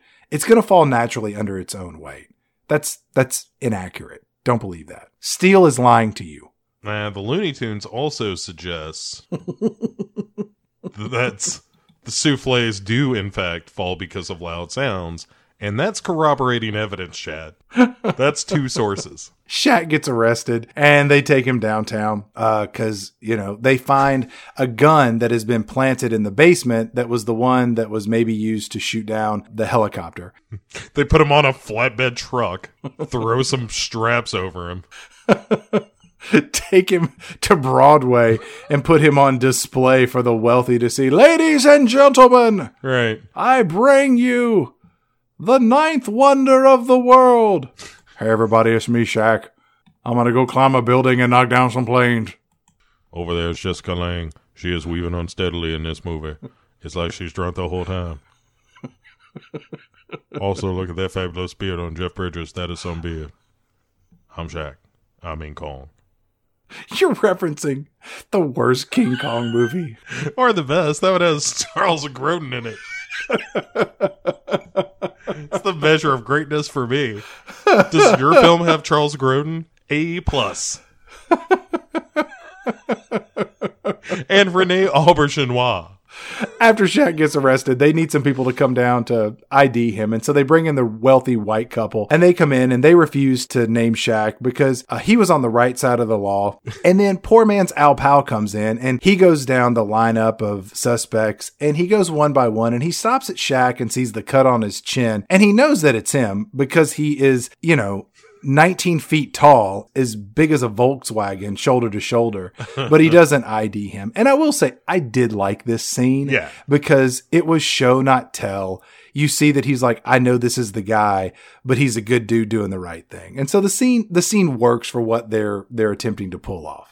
Yeah, it reminds you a lot of the Spider-Man 2 scene with the subway and, you know, when they they find out who Spider-Man is, they see his mask off and they're like, We're, we'll never tell. It's just kind of a nice moment where it's like, here's someone trying to save the community and the community gets behind that person. That's a very fair comparison, albeit a bit of a stretch. But you know what? I'll allow it, counselor. Spider-Man's way better. No one's arguing that.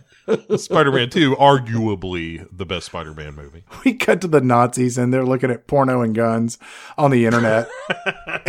and then we cut back over to Sparks and she finds a website that shows there's going to be a big weapons sale happening in 11 hours. So Uncle Joe and Sparky uh, come up with a plan to get Shaq out of jail using technology that doesn't exist. And I'm going to skip all of this because it's completely implausible how they get him out of jail. It involves changing their voice to sound like another person. Shaq gets out of jail.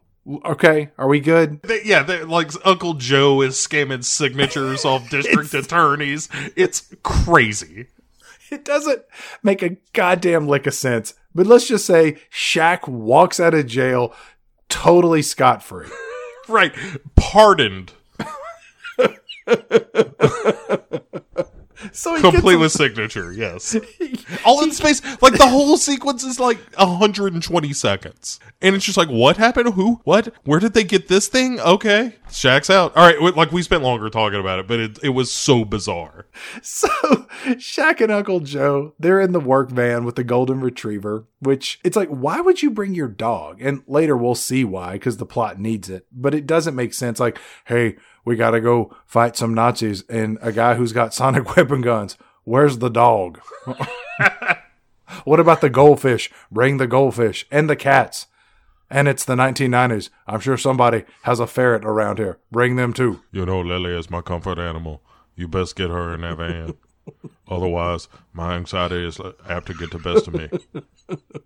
they figure out where this gun sale is going down, I guess from the internet, because that would be public knowledge that you would just put on the internet. There's a whole thing throughout the movie of like Judd Nelson saying, "Is the is the website almost ready?" Like it takes more than five minutes to put together a website, but whatever. At one point, Big Willie's like, "Yeah, uh, that new web page will be up in a week." He says that. it's like a week. What? What? What? Are aren't you just saying like, hey, we have guns for sale? That's like ninety seconds on GeoCities, man. In ninety seven. In our movie, somehow the bad guys figure out where Sparky is, so they show up at the junk pile and they abduct her. So it's nighttime, and we're at this warehouse where the gun sale is going to go down. And the warehouse is being guarded by uh, Doberman pincers, which are bad dogs. And Shaq's gun is equipped with an anti scary dog technology that frightens them away, and it drags off the guy who's holding their leashes, which is pretty amazing. They probably just got a real good look at him finally. Like their dog eyes adjusted to the size of the monster in front of them. Hey, dogs. It's me, Shaq. Come back. I just want to pet you. Outside of this warehouse, there are a whole bunch of limousines. So, hey, man, this place is full of big dollar high rollers. It's the kind of people that only travel in limousines. yeah. Yeah, everyone just like this movie, everything looks real fancy. Shaq's dressed up as Steel and he parkours his way into this warehouse, which is awesome. I mean, by parkours, you mean lumbers through a hole. I was thinking it was like watching Winnie the Pooh go after that pot of honey that was inside Rabbit's house. Hang on, Kenneth. You best cut. I'm stuck again. so somebody get the team to get Shaq loose. This one's a doozy. I might be two sticks of butter. Inside the warehouse, Burke is there with Big Willie and his mouth toothpick, and they're demonstrating their weaponry in front of this rogues gallery of comically villainous stereotypes. During this sequence, Shaq is coming in and he gets blasted by a random henchman's sonic handgun and he gets knocked through a window and crashes down onto the stage where Burke is standing in front of all of his criminal customers. And Shaq tries to grab his hammer, uh, slash gun, slash anti dog repellent, slash laser beam shooter, but Burke steps on it and then at this moment, they wheel Sparks in, sitting in her wheelchair, and they have leverage over Shaq. And then Burke says, I'd kiss her sorry crippled ass goodbye and worry about myself. Yeah, he's mean. you should not refer to people that way, is the lesson. and it's so horrible. Yeah, and when I saw this, you know what I thought was? I was like, 1997. Was this when the word crippled was just offensive or really offensive? Like, at what point did that become like, yeah, you, you not only, not you shouldn't say that, yeah, you can't say that anymore? Yeah, I think this was pre can't. Uh, I think it, it was probably in the realm of shouldn't. This whole scene is so cartoonish with the stereotypes in the audience, everything from, you know, like a chic to, you know, the German lady or whatever who's all prim and proper in her business suit. this feels like a playset or a scene from a Naked Gun movie. It does. Like if you saw this, would be a collection of villains that you saw in Hot Shots right before a bomb dropped or something like a cartoonish Looney Tunes bomb. And, you know, Shaq is in quotes sneaking in to this building and somebody gets the drop on him though, cause he's, you know, um, a, a uh, 22 feet tall as he comes through this window and has to stoop so he doesn't burst through the roof. Laying prone on the stage, Shaq is taller than most people in the room. yeah, it's like he's doing a one man show of Gulliver's Travels. At this point, Burke tells all of these criminals that he's going to lease them the guns because they need to be recharged, which I don't understand his business model at all. And then for some reason, Burke kills Big Willie as a show of force. And one of the criminals says, How much for the guns? But then another criminal says, Why do you want our money? You can just steal all you want, thus undermining whatever business model Burke's put together. But then Burke says, This isn't about money, which Yes, it is. It's all about money. Like, what are you talking about? Well, because someone says, well, this is about power. And he's like, exactly. So his plan is, I'll sell you the guns, but you basically you have to come to me for the bullets. So I get to control conflicts. I can control world conflicts. I can decide. Whoever has this weapon will rule the world, and I'm the one supplying them with that weapon. So, like, it's a power play ultimately. It's not a great plan. I checked out at this point. I just, I didn't care. Oh, no. I, I was waiting for another hot dog line to come out of his mouth. So anytime. Burke is, you know, monologuing in this movie. I'm like, go on, Mr. Burke, tell me more. Burke brings in the armored car that's been used for all the bank heists, and Patches is there with all of his not dead uh, homies, as the script calls them. Burke says that he always uses rats for the preliminary testing, and it's here that he tells Patches, hey, that hot dog you ate was pork and not turkey. And that's beyond the pale for Patches. He rushes after Burke and then he gets shot. And then we cut over to Uncle Joe, who is at the work van and a henchman shows up and puts a gun to his head. But luckily, Lily, the golden retriever, is there who jumps out and attacks the henchman. And Uncle Joe punches the henchman in the face, knocking him unconscious. And I don't think that's how fighting really works. I think he would have punched that henchman, and then that henchman would have started beating the shit out of this old man. And then Lily, the golden retriever, would have gotten into it, and we would have had a real ballyhoo out in the warehouse courtyard. and then the dude would have just shot the dog. right. They would have shot Uncle Joe, and that yeah. would have been it. Here's another thing that gets a point in uh, a film's favor if you include it uh, not just Charles Grodin, but also if you have a shot in a movie of a dog jumping in midair in slow motion, it's all right. I'm in. Uh, and this has that when Lily jumps from the van. To Kenneth Johnson's credit, he resisted the urge to put a bionic woman sound beneath it. which would have been the best. if, if, it turned out that we had a bionic dog on our hands the whole time, this would be the greatest movie I'd ever seen. It's a, basically it's a chomps away from perfection. Burke announces that he has created a weapon that is five times more powerful than any other weapon that has been created. and 20 times more than what you people call fun. Shaq, I guess, is still just laying on the ground, which is where he's been since he fell out of that window. But he eventually gets up and he's like, he's like, hey, you say your weapon's five times more powerful. He says, well, well, my hammer is more powerful than that. Just hit it right there on the bottom. And whatever you do, don't flip that red switch. And please, please, whatever you do, don't throw my hammer in the briar patch. That would be the worst thing you could do. Is that the second Brer Rabbit reference in as many weeks as we've had? Quite possibly. Oh my goodness. This turned into the podcast equivalent of Song of the South. we cut to Uncle Joe, who is for some reason talking to Colonel Charles Napier from the beginning of the movie. And he's like, Hey, this is Shaft. Uh, why don't you send some military helicopters over to save the day? And he's like, All right, whatever you say. I'm on my way. I got some real villainous types here. You better send over some helicopters and maybe some men with guns. This is Shaq. I mean Steel.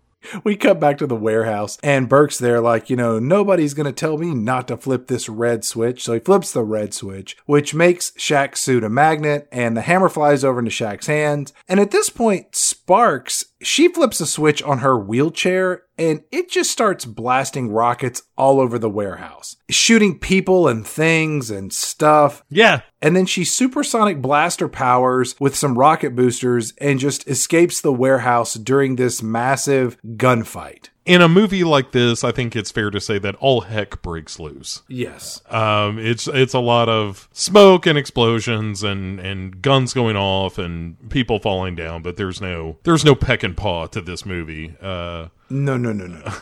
and I'll tell you the the cruelest thing in this movie is when Shaq isn't in an elevator or whatever. But anyway, uh, it, it's the dude who tosses the grenade through the hole, and uh, yeah, it's, and it's num- num- number two. Yeah, and Ray J is like, you got to throw the grenade back, Shaq. I mean, Steel. And he's like, oh no, I'm no good at this. And Every time I've tried to make anything that looked like a basketball go into a hoop, I missed the whole movie. And now it's up to me. I got to throw a grenade through a tea tiny little hole in the in the the chain link fence up above. I'm Shaq. I mean Steel. Oh my gosh, I never make these. Ray J, I know you weren't here for the whole movie, but let me catch you up. I've been throwing free throws through the whole thing. I ain't made a one. This is not looking good for Shaq. I mean Steel. Uh, but yeah, sure enough, he he throws it and he makes it. I never made those. That is crazy. I'm Shaq. And then off they go. It really is one of those things of like, oh my god, did he just throw a grenade back at a dude and blow him up? That's Yeah, but number two gets away. It blows up, but he just like scampers off because that's what this movie does. Like no one's really gonna get hurt. Yeah, and and that kind of brings us to the ultimate end of Burke, which is that you know he's got his little sonic weapon, and he's like, you know, hey, Steel, I mean Shaq, I know who you are, and I'm gonna shoot you with uh, this sonic weapon, and and Shaq's like, you know, go ahead, I think you're gonna be in for a surprise, and. I'm So- rubber. You're glue. It's gonna bounce off me, and it's gonna stick to you. Go for it, buddy. Yeah. And he's like, I don't know what that means, Shaq. Fire. And and sure enough, it bounces right off Shaq's. Like the the big climax of the movie is like a deflection. Off his ass. Yeah. Take this. It's like it's like a, a seismic fart. And then Bert gets knocked over or something. Yeah, he just uh, like falls back into some litter. And then Sparks escapes with Uncle Joe. Then Shaq and Ray J get inside the armor car and they crash through the wall to escape the burning warehouse. And then they both pop out. And it is at this moment that Ray J realizes that Steel is his older brother, Shaq. Yeah. He's like, Oh my God, you're my brother. I could be Robin. We could be like Dre and Snoop. And Shaq's like, Hey, whatever you do, don't tell grandma. I'm cracking jokes outside a burning warehouse. Inside there are semi-conscious people burning alive or dying of smoke inhalation. I know somebody mentioned a hot dog earlier, and now I smell something like pork. It's got me all kinds of hungry and also conflicted because I think it is human flesh. They all climb in the work van and get away. M- then a bunch of military helicopters show up and arrest all the people that wanted to buy guns. And in the end, Shaq gets away free and clear. There's some added noise of Shaq talking to Colonel Charles Napier on this voice modulator that sounds like Arnold uh, Schwarzenegger, but don't worry about that. Um, and then we cut to Grandma opening up her restaurant. Black wait, and- wait, wait. Let's not call it a restaurant, Chad. What it is is this woman has put some chairs and balloons in her front yard. that is not how it works. Isn't the yard sale equivalent of a restaurant? Like some days it's there, some days it's not. Yeah, if it's raining, ain't no restaurant today. Is this place zoned residential or commercial? Because that's not legit. Does she have a business license? Has anyone inspected her kitchen? I don't think she has a driver's license. Right. And a bunch of people are like, mm, this is delicious. Meanwhile, everyone's dying to salmonella. And during this scene, all of our non-dead characters are eating meals out in the lawn. And Grandma's like, "I sure am proud of Steel." And she's like, "I'd be proud to have him in my family." She winks at Shaq, and Shaq smiles back. And then it's revealed that she has successfully made a souffle. Which, okay, we brought that home. If I might, Chad, before we leave the she successfully makes a souffle, Shaq's reaction to it is, I always knew you could do it. So you put your mind to something. Sparks then shows off. She's like, Hey, I've, I've made some modifications to my wheelchair and it bends in such a way that she stands upright and she is fully standing up. So her face is now eye level with Shaq's belt buckle. And Shaq looks down at her and he's like, Hey, Sparks, you got uh, magic legs, just like Lieutenant Dan in a better movie that's not this one. And then the movie ends with the song Stand Up, which includes the lyrics Stand up, you gotta do what you gotta do. hmm And then we roll credits. So Burke is dead in a warehouse fire, and everybody else is eating French soul food cuisine, and our movie's over. Yeah. Well done, Steel at all. I want to go back to where we started having talked about this. Is the movie Steel a superhero movie? Yeah. He doesn't have superpowers, really. Uh, yeah, but neither does Batman, and that's a superhero movie. Like, he's got gadgets. Batman's super smart. He is the world's greatest detective. So is John Henry Irons. He, he invents weapons. Mm. And he made this suit for himself, like uh, he and his team. On the one hand, there's almost this weird realism to it of like, you know, nothing he's doing here aside from the the the weaponry itself, which is a little James Bondish. Nothing else is that crazy. I mean, he's riding on a motorcycle, and I mean, he's Shaq. He conks people on the head, and they fall down, and that happens in real life too. so you know, it's not it's not that much of a stretch, but it it lacks a seriousness of something like uh, there was a movie Woody Harrelson did called Defendor that is sort of the idea of like what would a, a real life superhero be like, only it's much darker, uh, or even uh, Super, the James Gunn movie, Right. and something like that kind of really examines the subject matter, whereas this feels kind of campy and a little overblown. You know, at the end of the day, I don't think it's a bad movie. I don't. I, I don't think it's a terribly good superhero film. I think it is a superhero movie. I just don't think it's a very good one. Is Condorman a superhero movie? Sure, yeah. It's somebody becoming a hero, you know? It- It's the hero's journey with gadgets and or superpowers. All right, I will take that as a uh, as a final verdict. What do we have coming up next week? Next week is uh, our foray into modern DC with Justice League. Oh wow, that's definitely a superhero movie. Yeah, this is a heavy hitter. We are taking a look at the Zack Snyder slash Joss Whedon. Hey, holy shit! Did you see how much money Avengers made? DC attempt to do the the superhero team film. Well, I've got to sharpen my pencil and start doing my homework because this one's got a whole lot going on in it. As always, if you like our show, like, rate, review, tell your mhm. friends about it. Everybody likes Pick Six movies. Take it from me, Shaq. And if you need car insurance, go to the General. If your back hurts, put some icy hot on it. If your balls are getting moist, put some Gold Bond on it. And if you need to go on a cruise, go on Carnival. Take it from me, Shaq. I never could hit these things. We'll see you next week.